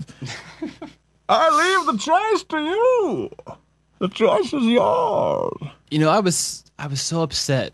I think it was Tuesday morning the march happened, and you tweeted me because I was we were planning on staying up all night To do the to debate, to the do a cartoon. and the debate sucked. They were so boring. And uh, you you tweeted me that you know get up, we might need to do a video, and I just I remember being so angry, and not really at you, but just the fact that these these jack wagons were marching, and it was going to disturb my sleep, and I was I was really upset with with them mostly, but uh, you were mad at them. I was really mad at them for for ruining my day. Wrong week. Quit sniffing glue. I, it was the wrong week. Who picked the wrong week, wrong day. Man, we have nine, 29 votes within one minute right now. 90% say functionally retarded, Functionally retarded. which is bad. Functionally retarded. It's not an insult because we're saying that you're functional. No. You're able to feed yourself. You can go shopping. You buy eggs, milk, and fabric softener. You can unfortunately vote. You can unfortunately vote. That was an interesting question from Stalker Jim. We should start another poll with that. If you are on welfare, if you pay no taxes, should do, do you have should you have the right to vote? Obviously, it's a right, but man, it's based just, on principle. That is a kind of an interesting. it is in, it is interesting. Think about that, because then the more people who you get not paying taxes, the more people who you Uh-huh. cons- basically you make it mob rule, vote in their own self interests. That's when things go south. I don't know. It's an actual. Do you think that you should have the right to vote if you're on welfare, own no land, pay no taxes? Because you have 47% of Americans who pay no federal income tax. People go, ah, they're withholdings and Social Security. That was another thing this week. It got drowned out, uh, you know, drowned out by Mizzou and the students now wanting free school. But a big part, there was a march for $15 minimum wage protest. We are worth more. What Worth was more. that? That was the signs. We are worth more. It almost sounds like you're imitating uh, P-Ray with our, our news updates. P-Ray. Yeah. Ugh, that guy. That guy's annoying. Think about this though for a second. Okay, so we want free college for everybody. Why? Well, because you need to get ahead and to make more money. You need you need to get free. So free college for everybody. Also, fifteen dollar minimum wage, which will pay people more than some college grads. We want free education for everybody, but we want to pay teachers more. We want to keep the country safe, but we want to cut the military. I mean, at some point, it, it here's the thing: we're past the point of logic where you would have hoped that people would say, "Oh man, yeah, we we this really doesn't work. We've gone down the path, you know, the road to serfdom. Okay, we're we're done here. We need to figure out how this works logistically." But we're way way past that. We're at a point where I just don't think people care. Mm-hmm. That's the concerning thing. We know that $15 minimum wage doesn't it's not going to happen. It will only increase cost of living. It, will only increase cost of living and it will only decrease median household income. And you're stealing, you're robbing young uh, Americans of their opportunity. I mean, you worked at uh, Starbucks for years, right? I've worked at I've worked at lots of minimum wage. I worked at movie theaters. I've worked at uh, two movie theaters because one has an interesting ending to uh, my employment there. We could discuss another time. No, we should discuss it now. We should not discuss that ever. We should discuss that now. Jared made the local paper. I I Jared did, made the not local name. paper Not not by name. for threatening not only to kill his boss, but uh, like throw his dog off a bridge. we said some horrible. We said some The worst things- Christian things. you could find. Okay, explain this to the audience. So this Okay. again, this is this is kind of just to give you the level of intellect of someone working a minimum wage job is not gay Jared, and this is what you get.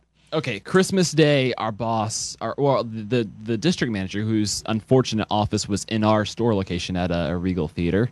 There in uh, an unnamed Middleburg Heights, Ohio. I can't go there. Um,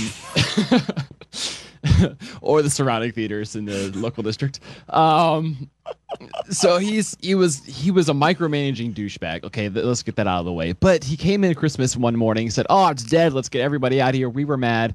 Said, "We're no, we're, we know we're gonna get slammed later, and then you just screwed us all over because it's gonna be too much work for my seven, my five fifty uh, wage."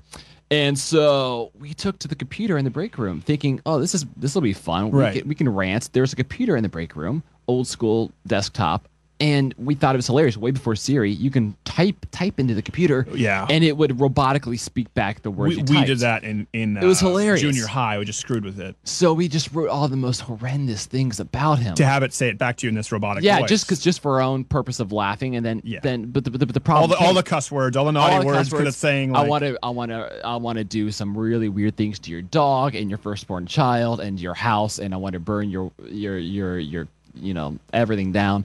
I can't say most of the things on air, and uh, Now, to, to be clear, it's not that Jared. Jared's a decent guy. It's when you're in junior high, you just want to see how outrageous. It, like we did it too. It's like a contest. See how exactly. because it would be like, I want to kill your firstborn and throw your dog off a bridge, and of course peppered with cuss words, and it's this robot voice. It's And- hilarious. And as a junior high it schooler, We no, never it was it brand new technology. It was very funny. So you wrote all this stuff in to have it yeah, read with it another guy, just for our own laugh, just first event basically of how Right. frustrated we were. The problem came when we forgot to delete it, apparently. and the the more severe problem after that came the fact that the person who found it was. Now I never in my life, uh, my entire time working there, seen this guy, this Indian guy, boss. His name is Joe. I never in the entire time working there ever saw him go into the break room. But for one, for whatever godforsaken reason, he chose to go into the break room that day and he found that recording speaking to him from the corner of the room. All these horrendous, horrendous things. This, I want to, Joe, and it by name, Joe. I want to rape your dog. Oh gosh, we- you can't say that. Which we, you know, we didn't want to do, obviously, because it that's just weird. But so it gets reported as a it gets reported as a death threat to the police. The police are in there, and I get out of It seeing made the paper. it made the local paper. They're trying to find this guy who made death threats on the computer in the Regal Cinema. And so I'm enjoying my free movie a week later. A week later, we enjoying my free movie at the theater with my popcorn. I walk out and we saw I Am Legend and with my friends, and I, I walk out and I got like five managers greeting me, like, "Would you come with us, please?" And I'm thinking, man, I, I'm pretty sure I was entitled to this free movie. What can this be about? I have no idea. You know who ratted on me? You know who ratted on me? Another minimum wager. My ex girlfriend, who, I- Oh. who I got a job there in the theater, who was like, I think Was she an ex girlfriend at your time? at, not at the time. So she was still your girlfriend? No, she was ex girlfriend at the Okay. time, and uh, I think she's still working. I think she's still working there though. So She's still good- working there? I think so. Good for her. So you went out, man. You get to work for me. Uh, so that's that's that's. I tell my- you what, if I came in and All that true. was written, 100% true. It is 100% true. If I came in, didn't you show me the picture of the paper? No, I in fact I tried to find it. We saved the paper and I put it in my stupid box. Is that where you go a- to learn as a reminder? As a, go back to learn. So we say this as a as a, a uh, it's a fable. And if this is if this were an Aesop fable, the moral of the story would be: do not threaten to sexually accost any family members of is- your boss. and this is also why 16, 17, 18, 19, 20. They no one vote. wants to pay them fifteen dollars an and hour. And they should not vote, and they should not be paid more than five dollars an hour, which is what I was paid at the time. Is that what you were paid at the time? I think five twenty-five was minimum wage. Minimum wage when I worked was seven something in Canada, and I got. But the problem was I got commission, and um, well, I got commission for sales. It was the Canadian Nordstroms, Yeah. and I sold. I was such a good salesman that they scaled back my hours because they were paying me too much. So like the first month, figure you're getting like seven bucks an hour. You know what I mean? And they keep you just below part time, so you don't have to pay benefits. So I'd be Ah. working 29 hours a week. I think maybe it was 39. I think it was 29 because anything over 30 is considered full time in Canada or Quebec. So 29 hours a week, right? Eight, seven dollars an hour is not a whole bunch, but they'd have to cut me a commission check for like 750 bucks Oh man. because I was just I was just selling. And you know what it was? I just wasn't a jerk like all the French Canadians. I just wasn't rude. I was nice to people. They were like, "Wow, here's a guy who's nice to people." And um, uh, I remember then what happened was I found my gay boss, Denis. He was actually, at, you know, you had your code to type up sales for commission. You punch in your employee ID. And he was like, well, in French, he was like, go, go take care of them. Yeah, go get them. Maybe you can sell them the turtleneck that's on sale. I'll take care of it. And he was punching in his own ID number. So I went in from number one sales guy to like nine in a month. And I found out that none of my sales were going through. And so that combined with the fact, so I, I, I just I went off on him as a boss, and I was caught. I think I've talked about this juggling promotional sheep. Like Nordstrom's, they always have this this stuffed animal for Christmas. No, these were little like sheep and little Christmas coats, mm-hmm. and they caught me on security camera. They made me watch the tape back of me juggling sheep and dropping them, and they're like, "This is not becoming." I was like, I, "I'm working like at Nordstrom," and they were like, "So I quit." They fired me, and I was like, okay, fine. Like, unless you really can turn it around, because I was their best salesperson for the holidays. And I was like, you know what? No, I was taking a semester off college. I'm going back. I don't need to be back for three weeks in Christmas. As a matter of fact, I only did this because my dad said if you take a semester off college, you have to work. I don't like you. This guy's gay and he's sexually harassing everybody, but you let him get away with it because he's a homosexual and he steals my sales. Denis, you're a horrible person. I remember looking at him, I was like, I don't like you in the room. and then and then I was like, okay, are we good? Like, I don't want to come back. I don't want to come back. So am I, uh, am I fired or did I quit? How do I, can I list you as a reference? That's my only concern here. You're like, you're fired. I'm like, okay, I'll lay off the reference then if ever I need to work again. so, you know, this is minimum wage. This is how you learn. Yeah, the point is not to ever stay at a minimum. They're they're there for learning for high school students, college students. I, I've worked a lot of minimum wage jobs. I've worked at you know, Target, that you know, the movie theaters, basically a lizard factory, lizard snake reptile factory. It was bizarre. Um, We have to at talk no about that at no point at no point at any of these jobs did I ever think, man, this is where I want to stay. If I was only paid twice as much, I could work here till sixty five. I could do it. Thinking I would do it. lizard carcasses. I would do it. I would retire right from you know how little must you think of your and the truth is i had friends who didn't go to college who started working at mcdonald's and one was like the biggest pothead i remember because his name was philip and he was actually uh, the first time i ever saw a, a naughty magazine not like today not really pornography but you know like like playboy or fhm you know i was too young to see it was him so he was that kid he was always like look my dad has this magazine he was that kid look we can play mortal kombat 3 at my house and um he worked at McDonald's. He was a total screw up. He was a, a shift manager within six months, and he managed. He was like one of the managers at McDonald's with under a year. And I think that salary is like close to forty thousand, full benefits. You know what? I'm thinking like that kid did it in a year, no college education. Most college grads coming out aren't making that anymore. So the idea that it is so mobile in those. I mean, you work at Starbucks. If you are just, am I looking at time, Derek? I thought I, I thought I saw you out of the corner of my eye. No, okay. Um, if you work at Starbucks after six months, well, now he's giving me one minute. Do you see this with Derek? Can't make up his mind. I can't believe Derek. Can't make up his mind. Look at him. Derek is just a phantom that nobody ever sees or hears except for us. He gives us the countdowns and he keeps our life. He just, we're a nightmare for him.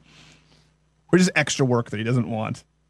I'm waiting for the 30 seconds, Derek. Looking for the I'll 30 wait for seconds. it. You gonna I'll give us a wait for 30 it. second count? Hit, hit us with the 30. Let us know we have the 30, Derek. Ah, there we go. 30 seconds. Okay. 30 seconds. Here we go. no one flashes. Looks like a gang symbol when you actually see him flashing it. Yeah. Looks like a gang okay. Uh, he's going to join the Latin Kings and shank us. So we want to talk. Tell us your best minimum wage experience. If you're listening to the podcast, not live, tweet it at S Crowder. Uh, we're going to read some of yours here after the break because if you stay at minimum wage, you're kind of a loser. Louder with Crowder. We'll wrap this up in a nice bow.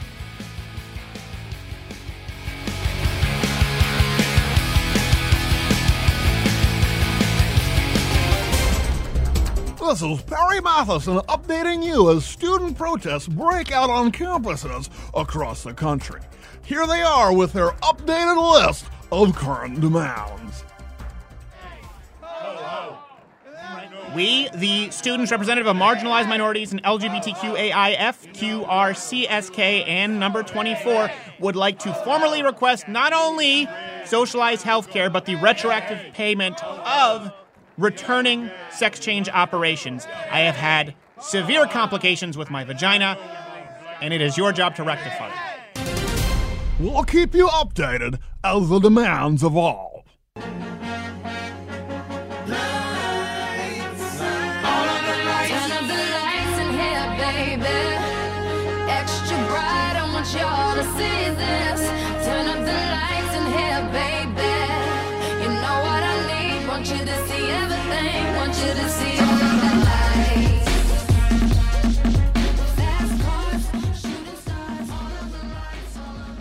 Glad to be back, of course. Wrapping the show up on a nice bow. Well, what are you looking to chime in right No, away? no, not just. N- not gay Jared's dad just found out. He was tweeting us. Well, he he found out about how subversive it was. He knew you did some bad stuff, but he Yeah, had no idea. Apparently, and apparently, I wasn't supposed to mention I wanted to violate a dog on air. No, you're That not supposed, to do that. I was very mentioned. surprised. Um, yeah, I didn't tell my parents for that for like a week. Did you know that? Like a week, I didn't tell them this. My mom's all like, "Sweetheart, what, what are, what are your, what are your New Year's plans?" I'm like, "I think I scored, I think I scored off. I think I'm good." Little, no idea.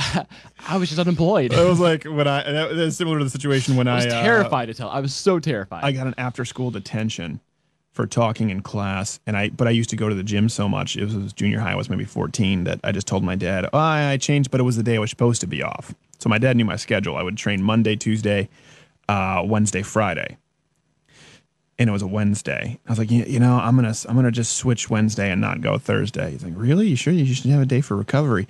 No, I'm just gonna. I'm you know, I'll see you guys. I'll see you later. Don't don't wait up he found out really quickly that it was an after school. Uh, He just had when kids were getting away with drinking and parties and you know all of these things that teenagers do. I always just thought, man, the how- great things every every college movie's made of.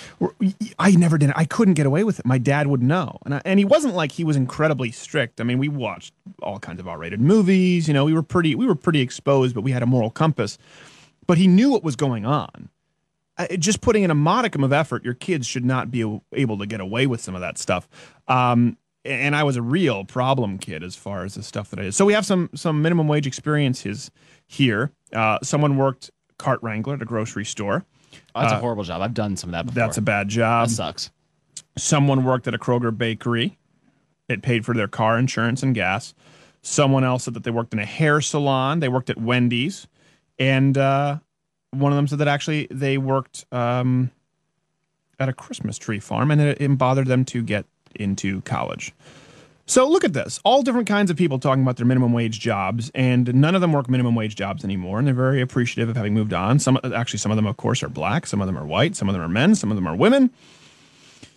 At a certain point, here's the one thing when people say, so we were talking about this this week.